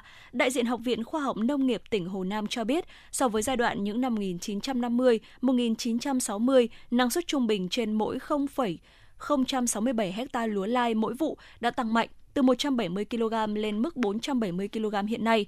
Hơn 17 triệu hecta lúa lai được trồng ở Trung Quốc mỗi năm, giúp sản lượng gạo tăng thêm khoảng 2,5 triệu tấn, góp phần nuôi sống thêm 80 triệu người. Tháng 8 vừa qua, Trung Quốc bội thu giống lúa lai có chiều cao hơn 2 mét. So với những giống thông thường, giống lúa khổng lồ này có khả năng chịu hạn, bệnh tật và sâu bệnh, có thể đạt năng suất cao hơn 30%, lên đến 9 tấn một hecta. Do Viện Nông nghiệp Cận nhiệt đới ISA, một trong những tổ chức trực thuộc Viện Hàn Lâm Khoa học Trung Quốc phát triển năm 2017, giống lúa này được kỳ vọng giúp Bắc Kinh bảo đảm an ninh lương thực giá đường và muối tại Hàn Quốc đang tăng vọt đã thêm dầu vào lửa đối với những lo ngại về việc tăng lãi suất sẽ đẩy lạm phát tiêu dùng lên đỉnh mới. Số liệu do cơ quan thống kê Hàn Quốc công bố cho thấy, chỉ số giá tiêu dùng của đường so với mức cơ sở 100 của năm 2020 đã tăng lên 141,58 trong tháng 9, cao hơn 16,9% so với cùng kỳ năm 2022. Mức tăng này chỉ xếp sau con số 20,7% được ghi nhận hồi tháng 9 năm 2022. Đối với muối, chỉ số giá tiêu dùng hiện cao hơn 17,3% so với năm 2022, ở mức 167,17. Diễn biến cũng đánh dấu mức tăng mạnh nhất kể từ con số 20,9% hồi tháng 8 năm 2022. Các nhà quan sát thị trường cho rằng việc Hàn Quốc chứng kiến giá đường và muối lập mặt bằng giá mới là do biến đổi khí hậu gia tăng, khiến sản lượng giảm ở các khu vực sản xuất chính. Trong khi đó, khả năng tự cung tới cấp muối của Hàn Quốc chỉ là 10%. Ít nhất đã có 84 người thương vong sau khi một đoàn tàu bị chật bánh ở bang Bihar, Ấn Độ. Trong hành trình từ thành phố Delhi đến bang Assam, 21 toa của chuyến tàu North East Express đã chật bánh tại ga Raghunatpur ở bang Bihar.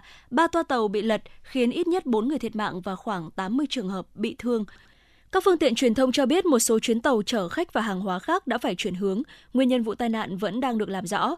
Ngay sau khi xảy ra tai nạn, ba bệnh viện hàng đầu tại thành phố Patna đã được đặt trong tình trạng báo động để ứng phó với tình huống khẩn cấp. Lực lượng cứu hộ và cứu thương cũng được điều động đến hiện trường. Bộ trưởng Bộ Đường sắt Ấn Độ Ashwini Vaisnor thông báo công tác sơ tán và cứu hộ đã hoàn tất. Nhà chức trách cũng bố trí một chuyến tàu khác để hành khách có thể tiếp tục chuyến đi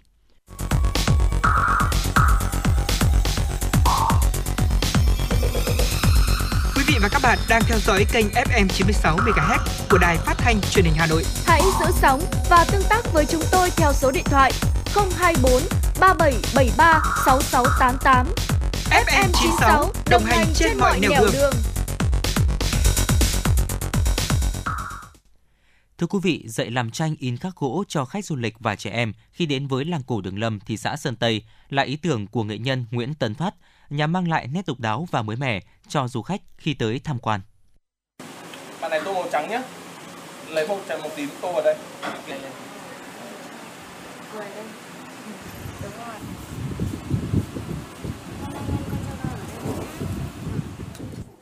Đến tham quan trải nghiệm vẽ tranh tại không gian làng cổ Đường Lâm do nghệ nhân Nguyễn Tấn Phát trực tiếp hướng dẫn. Các em nhỏ cảm thấy vô cùng thích thú với chính những sản phẩm do mình sáng tạo ra – Em Nguyễn Thị Thu Trà, quận Cầu Giấy chia sẻ. Con cảm thấy rất là vui khi được đến đây với tranh hổ lao. Con muốn đến đây một lần nữa. Đây là không gian vô cùng bổ ích không chỉ đối với riêng các bé mà còn là trải nghiệm lý thú với những khách du lịch khi đến với vùng đất nơi đây. Đối với hoạt động này thì mọi người sẽ được trải nghiệm nghệ thuật để khơi dậy tình yêu làng cổ Đường Lâm, Sơn Tây. Hoạt động trải nghiệm làm tranh in khắc gỗ miễn phí sẽ giúp cho tất cả mọi người trong và ngoài nước được khám phá văn hóa truyền thống Việt Nam. Làng cổ Đường Lâm được xem là bảo tàng ngoài trời với những kiến trúc, văn hóa truyền thống cổ xưa đặc trưng của Việt Nam. Chị Hoàng Thu Trang, du khách, chia sẻ. Tôi thấy là không gian ờ, thì rất là đầy tính nghệ thuật, nghệ thuật của cổ truyền. Cũng ờ, thấy có nhiều người đến trải nghiệm thì cũng cảm thấy rất là vui và cũng mong là sẽ có nhiều người biết đến lớp học này hơn nữa để ờ, nhất là những người mà có cùng sở thích giống như mình là gìn giữ và quan tâm đến ờ, các giá trị nghệ thuật của quê hương. Nghệ nhân Nguyễn Tấn Phát chia sẻ, tôi rất hạnh phúc khi thấy các em nhỏ, dù mới ở độ tuổi mầm non, đã háo hức, thích thú để học kỹ thuật làm tranh in khắc gỗ và còn không gặp nhiều khó khăn trong quá trình tiếp thu kiến thức. Du khách khi đến đây cũng cảm thấy đây là một hoạt động hấp dẫn và mới mẻ. Nội dung trên tranh được các bạn nhỏ hướng đến là hình tượng làng cổ Đường Lâm quê hương chúng tôi. Qua hoạt động này, tôi có thêm nhiều động lực để tiếp tục thực hiện các hoạt động có ý nghĩa với cộng đồng hơn nữa. Nghệ nhân Nguyễn Tấn Phát cho biết, khi tham gia các hoạt động làm tranh in khắc gỗ, khách du lịch sẽ được hướng dẫn và trải nghiệm các kỹ thuật và kỹ năng cần thiết để hoàn thành tác phẩm của mình.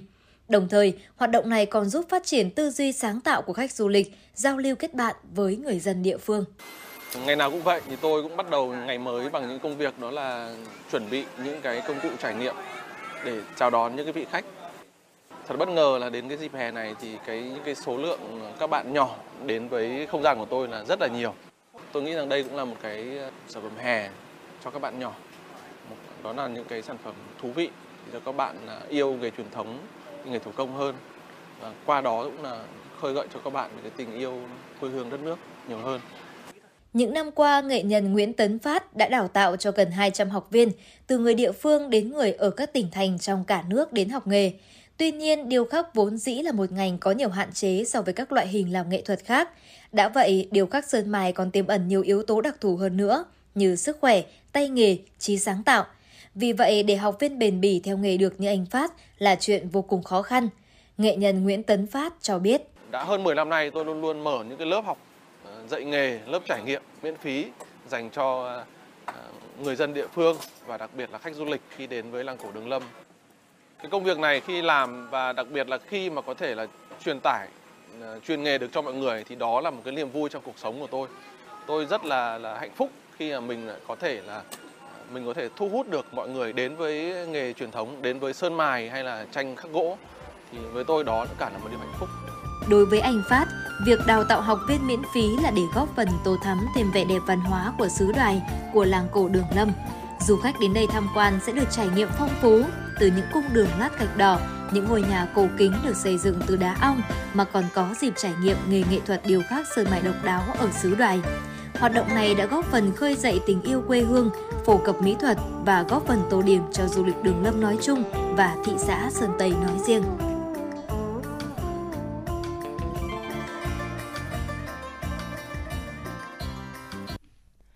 Quý thính giả đang nghe chương trình Truyền động Hà Nội chiều được phát trực tiếp trên tần số FM 96 MHz của Đài Phát thanh và Truyền hình Hà Nội. Chỉ đạo nội dung Nguyễn Kim Khiêm, chỉ đạo sản xuất Nguyễn Tiến Dũng, tổ chức sản xuất Lê Xuân Luyến, biên tập Lưu Hường, kịch bản Trần Hằng, thư ký chương trình Kim Dung, MC Quang Minh Thu Minh cùng kỹ thuật viên Duy Anh thực hiện. Còn bây giờ, mời quý vị thính giả chúng ta hãy giữ sóng và thư giãn với những giai điệu âm nhạc của FM96.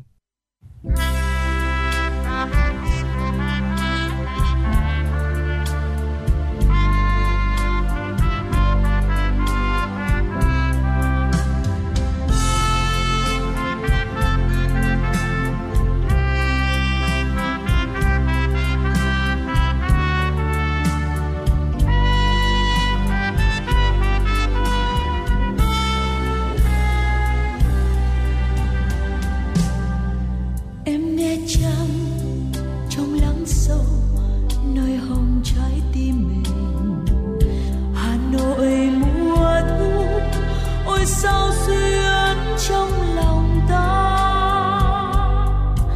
Như bâng khuâng nghe gió đưa, vang vọng giữa ba đình lời người thu năm ấy, màu cờ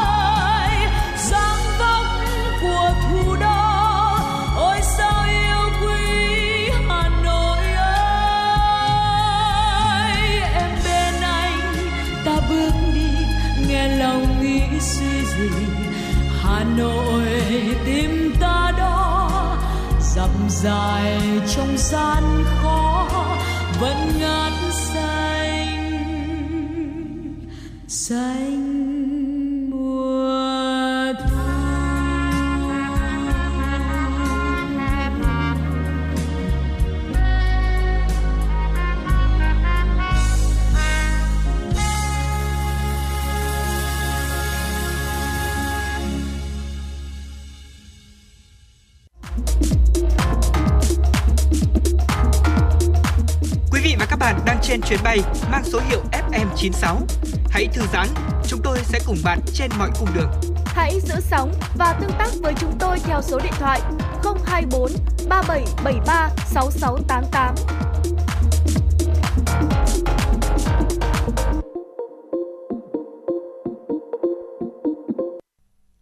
Quý vị và các bạn, rất nhiều học sinh là đối tượng dễ bị thương và tử vong trong các đám cháy do không hiểu biết về các kỹ năng thoát hiểm.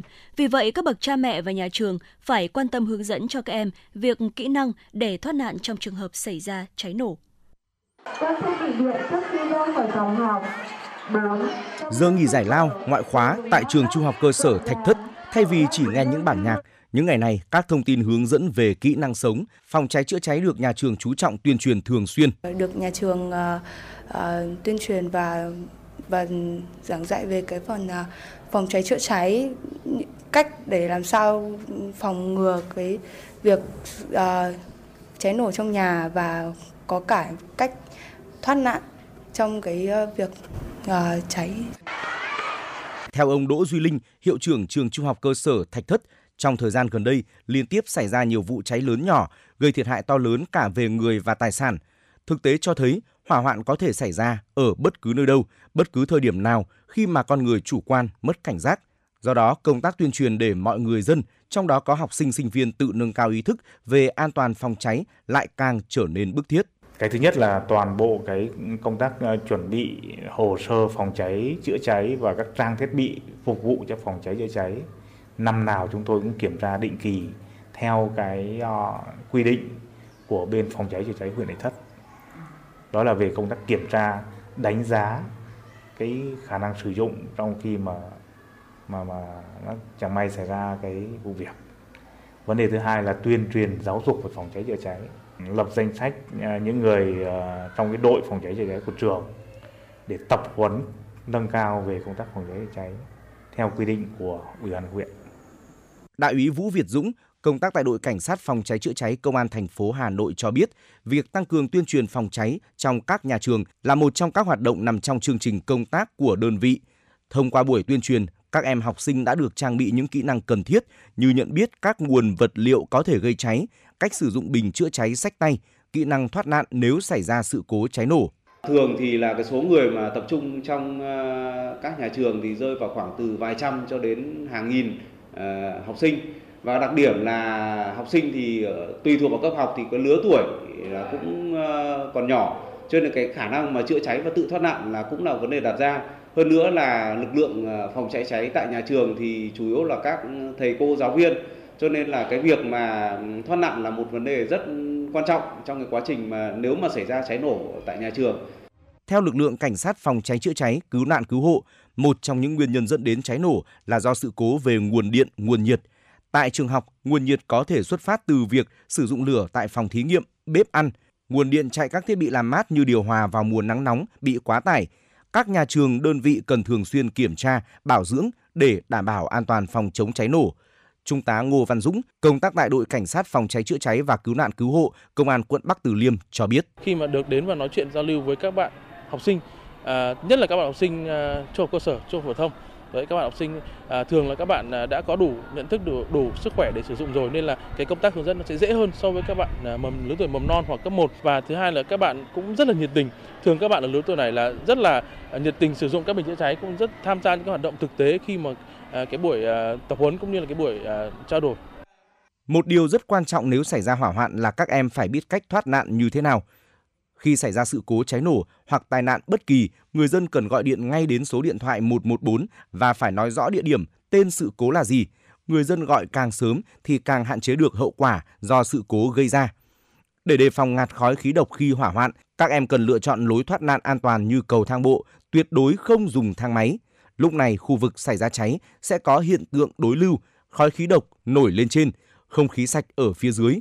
Vì vậy các em phải di chuyển thấp người và đeo thiết bị chống độc như khẩu trang, quần áo, vải sạch thấm nước để bảo vệ cơ quan hô hấp. Sau đó men theo tường để tìm lối thoát nạn ra ngoài. Việc thường xuyên tổ chức các chương trình tập huấn tại các nhà trường giúp nâng cao ý thức, hiểu biết và kỹ năng sử dụng phương tiện chữa cháy tại chỗ. Thông qua đó nâng cao vai trò trách nhiệm các cấp cũng như của người dân trong việc thực hiện tốt công tác phòng cháy chữa cháy, tham gia xây dựng phong trào toàn dân phòng cháy chữa cháy, tạo sự chuyển biến tích cực trong thực hiện công tác phòng cháy chữa cháy.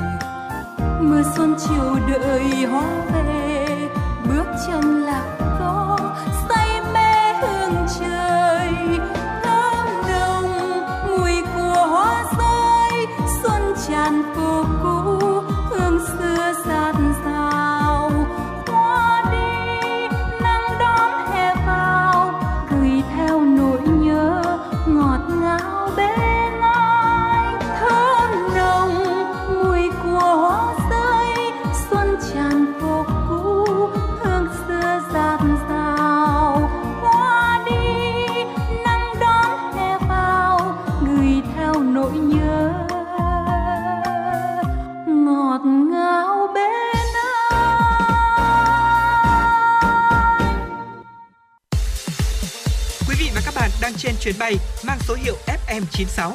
Hãy thư giãn, chúng tôi sẽ cùng bạn trên mọi cung đường. Hãy giữ sóng và tương tác với chúng tôi theo số điện thoại 024 3773 6688. Xin được quay trở lại với phần điểm tin. Thưa quý vị, Chủ tịch Ủy ban nhân dân thành phố Hà Nội Trần Sĩ Thanh vừa ký ban hành quyết định số 5122 về việc kiện toàn Ban chỉ đạo phòng chống dịch bệnh ở người thành phố Hà Nội. Theo quyết định, ban chỉ đạo có 26 thành viên, trong đó Phó Chủ tịch Ủy ban nhân dân thành phố Vũ Thu Hà làm trưởng ban, Giám đốc Sở Y tế Trần Thị Nhị Hà là Phó trưởng ban thường trực, ủy viên gồm lãnh đạo các sở, ban ngành, cơ quan đơn vị của thành phố.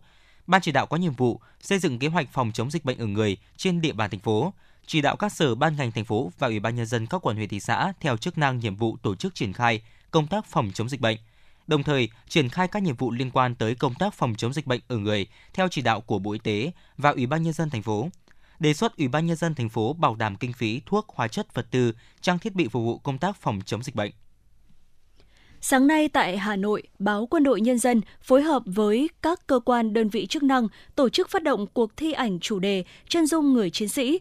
Cuộc thi nhằm phản ánh các hoạt động của cán bộ chiến sĩ toàn quân, lực lượng dân quân tự vệ và dự bị động viên trong thực hiện nhiệm vụ huấn luyện, sẵn sàng chiến đấu, văn hóa thể thao, lao động sản xuất, giúp đỡ nhân dân phòng tránh thiên tai lũ lụt, cháy rừng, hoạt động đền ơn đáp nghĩa, hoạt động đối ngoại. Ban tổ chức cho biết hình thức dự thi gồm hai thể loại, ảnh đơn và ảnh bộ, ảnh màu hoặc ảnh đen trắng cho cả hai thể loại. Trong đó ảnh bộ không quá 6 ảnh trong một bộ với cùng chủ đề, nội dung và tác giả. Dự kiến lễ tổng kết trao giải cuộc thi sẽ được tổ chức vào dịp kỷ niệm 80 năm ngày thành lập Quân đội Nhân dân Việt Nam và 35 năm Ngày Hội Quốc phòng toàn dân. Sáng nay, tại nhà văn hóa phường Khương Đình, Hội Chữ thập đỏ thành phố Hà Nội tổ chức trao tặng sổ tiết kiệm hỗ trợ sinh kế tới các gia đình bị ảnh hưởng trong vụ cháy vừa qua. Tại chương trình, Hội Chữ thập đỏ thành phố Hà Nội trao hỗ trợ sinh kế tới 22 gia đình bị ảnh hưởng trong vụ cháy với tổng trị giá gần 516,7 triệu đồng. Cụ thể, trao tặng 15 chiếc xe máy với trị giá 313,5 triệu đồng, 5 chiếc xe đạp với trị giá 7,9 triệu đồng. Cùng với đó là 7 quyền sổ tiết kiệm tổng trị giá là 190 triệu đồng, 5 sổ trị giá 30 triệu đồng một sổ và 2 sổ trị giá 20 triệu đồng một sổ và một chiếc máy tính bảng trị giá gần 5,3 triệu đồng. Hoạt động hỗ trợ được thực hiện trên cơ sở giả soát nhu cầu thực tế của các hộ gia đình, tạo điều kiện để mỗi người có sinh kế, tái thiết cuộc sống theo hướng phù hợp nhất.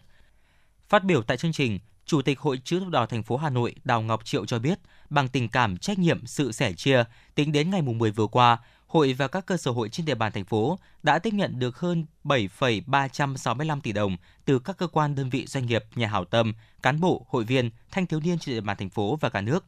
Từ các nguồn lực tiếp nhận, các cấp hội đã tổ chức nhiều đoàn đến thăm hỏi, động viên, chia sẻ nỗi đau mất mát với thân nhân, gia đình các nạn nhân.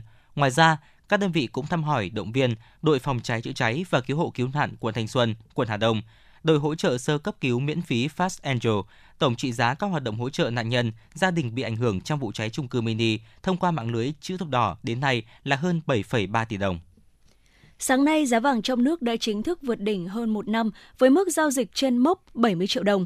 Đây là mức đỉnh hơn một năm khi giá vàng đứng ở mức này lần gần nhất vào tháng 5 năm 2022. Tại thời điểm 9 giờ 45 phút sáng tại thị trường Hà Nội, công ty vàng bạc đá quý Sài Gòn niêm yết giá vàng SJC ở mức 69,4 và 70,12 triệu đồng một lượng mua vào bán ra, tăng 250.000 đồng một lượng ở chiều mua vào và bán ra so với chốt phiên trước đó.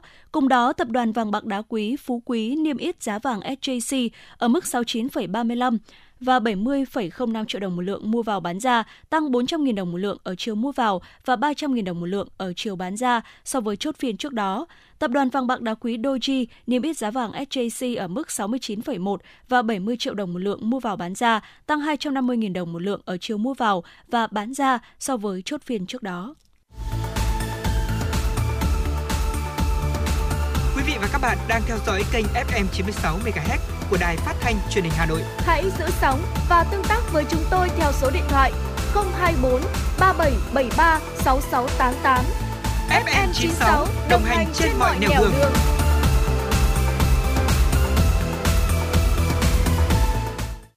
Thưa quý vị và các bạn, những hạt gạo tưởng chừng đơn giản thường ngày đã được chị Nguyễn Thị Vân, giáo viên mầm non xã Đồng Xuân, huyện Sóc Sơn thổi hồn tạo nên những bức họa độc đáo, tinh xảo, mang đầy đủ màu sắc, quảng bá nét văn hóa Việt qua những bức tranh dân gian mang đậm hồn quê. Phóng sự Người thử hồn quê qua bức trình gạo của phóng viên Kim Xuyến, Đài Phát thanh và Truyền hình Hà Nội. Chị Vân ơi, em dẫn mọi người đến tham quan xưởng tranh của chị nhá. Xin chào.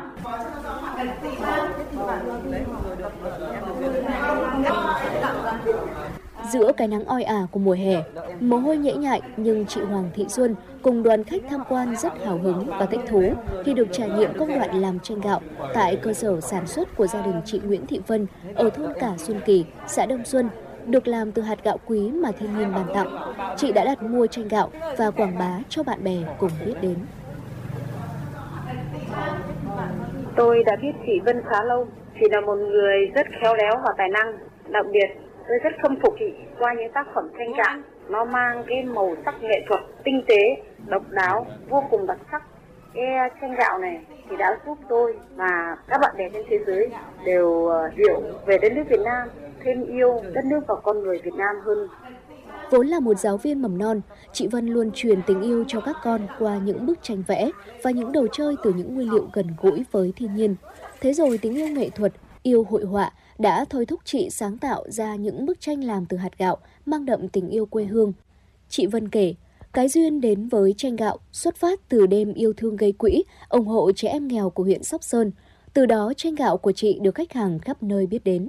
Xuất phát từ đâu mà chị tham gia làm nghề tranh gạo này? Xuất phát à, từ cái duyên để mà gia đình tôi có cái nghề tranh gạo ấy thì à, tôi cũng tham gia làm đồ dùng đồ chơi ở trường và làm một cái bức tranh để nhà trường đấu giá. Tôi cảm thấy cái hạt gạo ấy nuôi sống bản thân mà lại tạo ra cái giá trị nghệ thuật quả là cả một quá trình rất là quý báu ấy. Cho nên chính vì vậy mà tôi yêu thích và cảm thấy tâm huyết với nó và nghiên cứu tìm tòi để làm sao có những cái tác phẩm về tranh gạo ra thật nhiều và không những quảng bá cái giá trị nghệ thuật danh lam thắng cảnh của Việt Nam mà còn quảng bá cái hạt gạo của Việt Nam.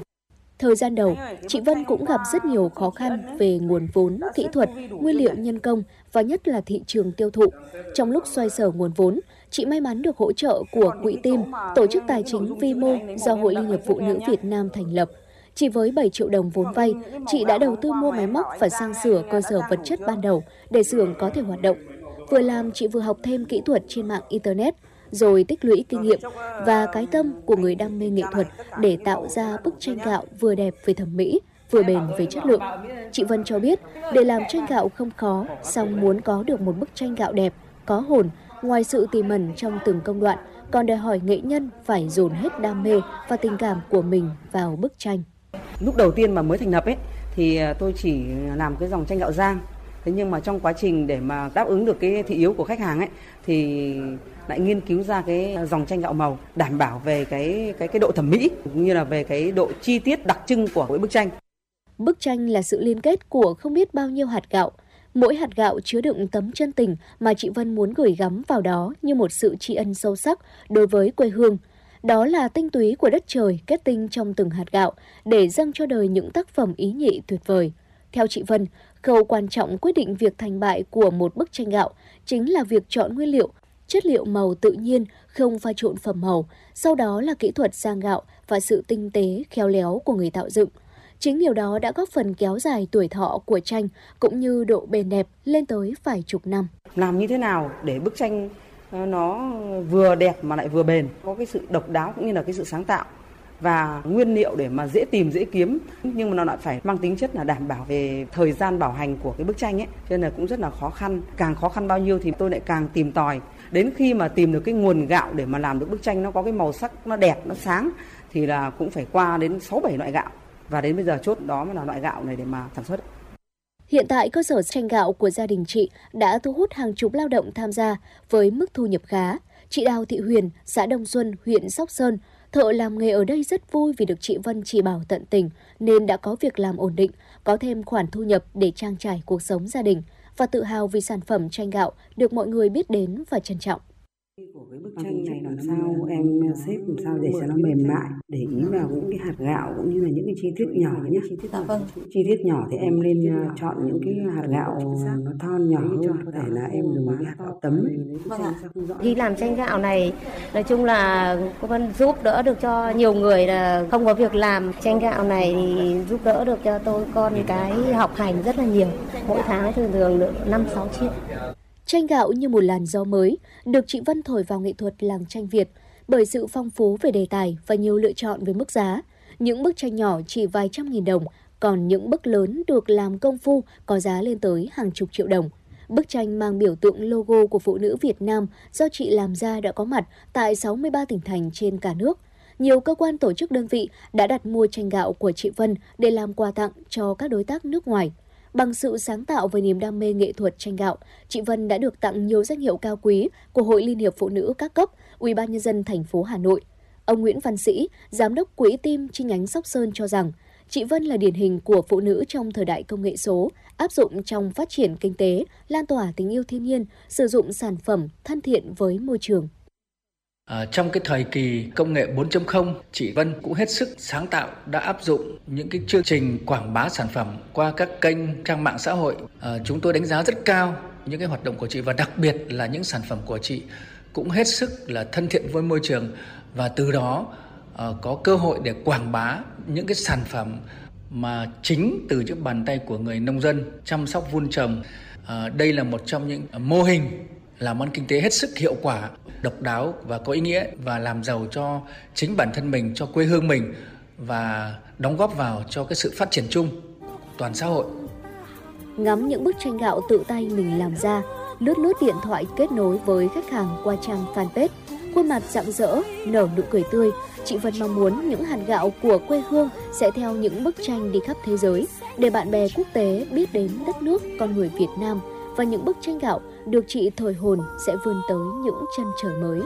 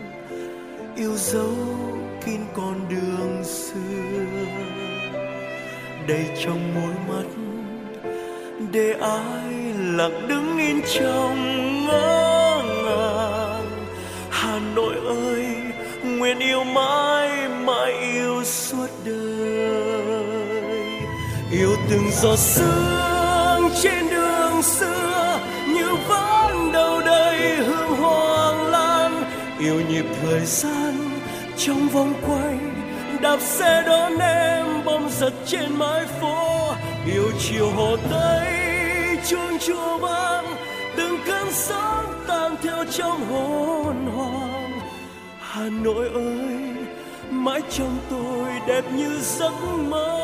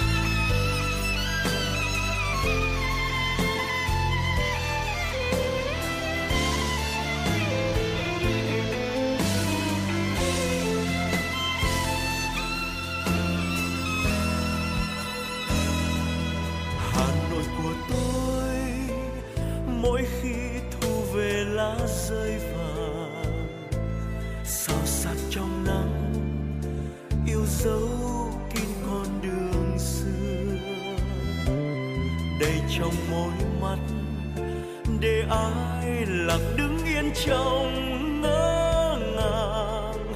Hà Nội ơi, nguyện yêu mãi mãi yêu suốt đời.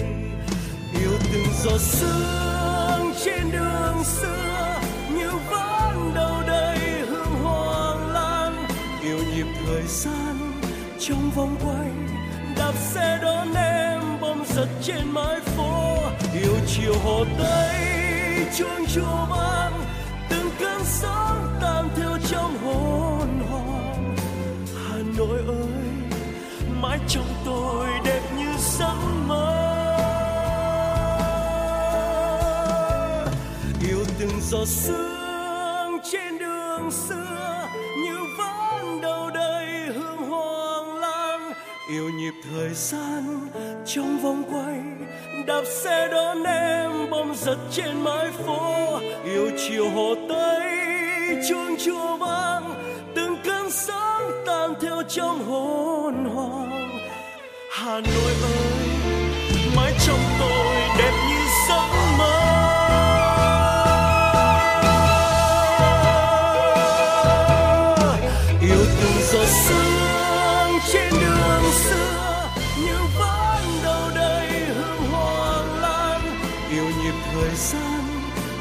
Trong quanh đạp xe đón em bom giật trên mái phố. Yêu chiều hồ tây chuông chùa vang, từng cơn sóng tan theo trong hồn hồn hà nội ơi, mãi trong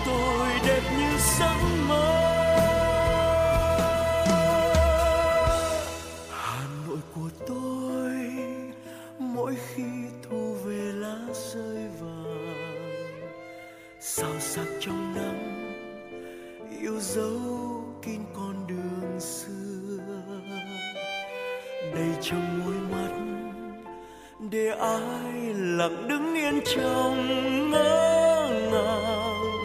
Hà nội ơi, nguyện yêu mãi mãi yêu suốt đời.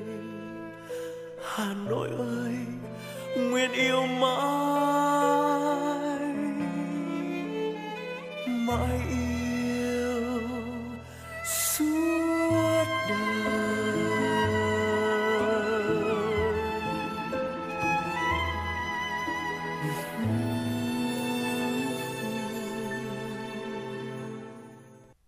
Đến đây thì thời lượng của truyền động Hà Nội chiều cũng đã hết, nhưng chúng ta vẫn sẽ luôn được gặp lại nhau vào khung giờ này hàng ngày trên tần số 96 MHz của Đài Phát thanh và Truyền hình Hà Nội.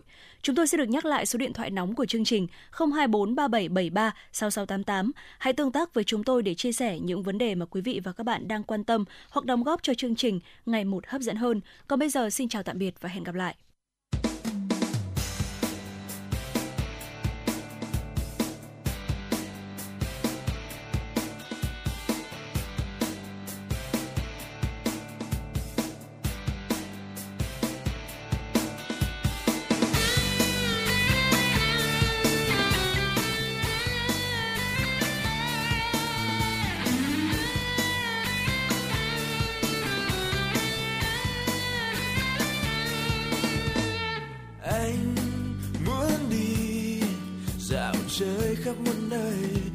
Ngắm mây trời cùng với cây đàn.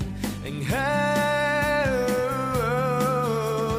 em biết không rằng trong trái tim anh là thoáng em cười, là chút mơ hồ. Hà Nội là gió mơn man bồi hồi, là nắng ấm áp bồi hồi, là mái tóc em, là phố quanh co bàn cờ là tiếng reo đêm vẫn thơ,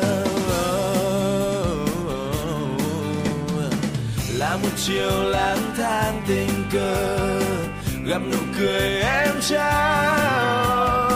Là một chiều ngây ngô tìm về, bước chân em người giữa đời này. Hồ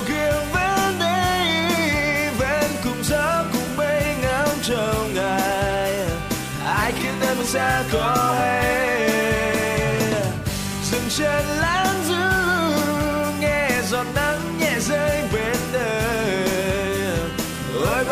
bao nhiêu quanh đây chẳng yêu bóng ai quay về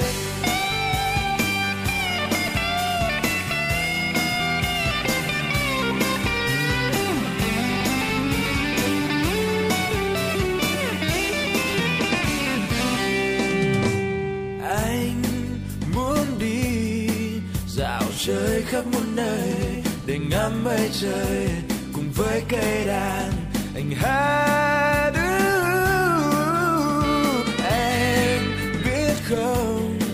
Rằng trong trái tim anh là thoáng em cười, là chút mơ hồ.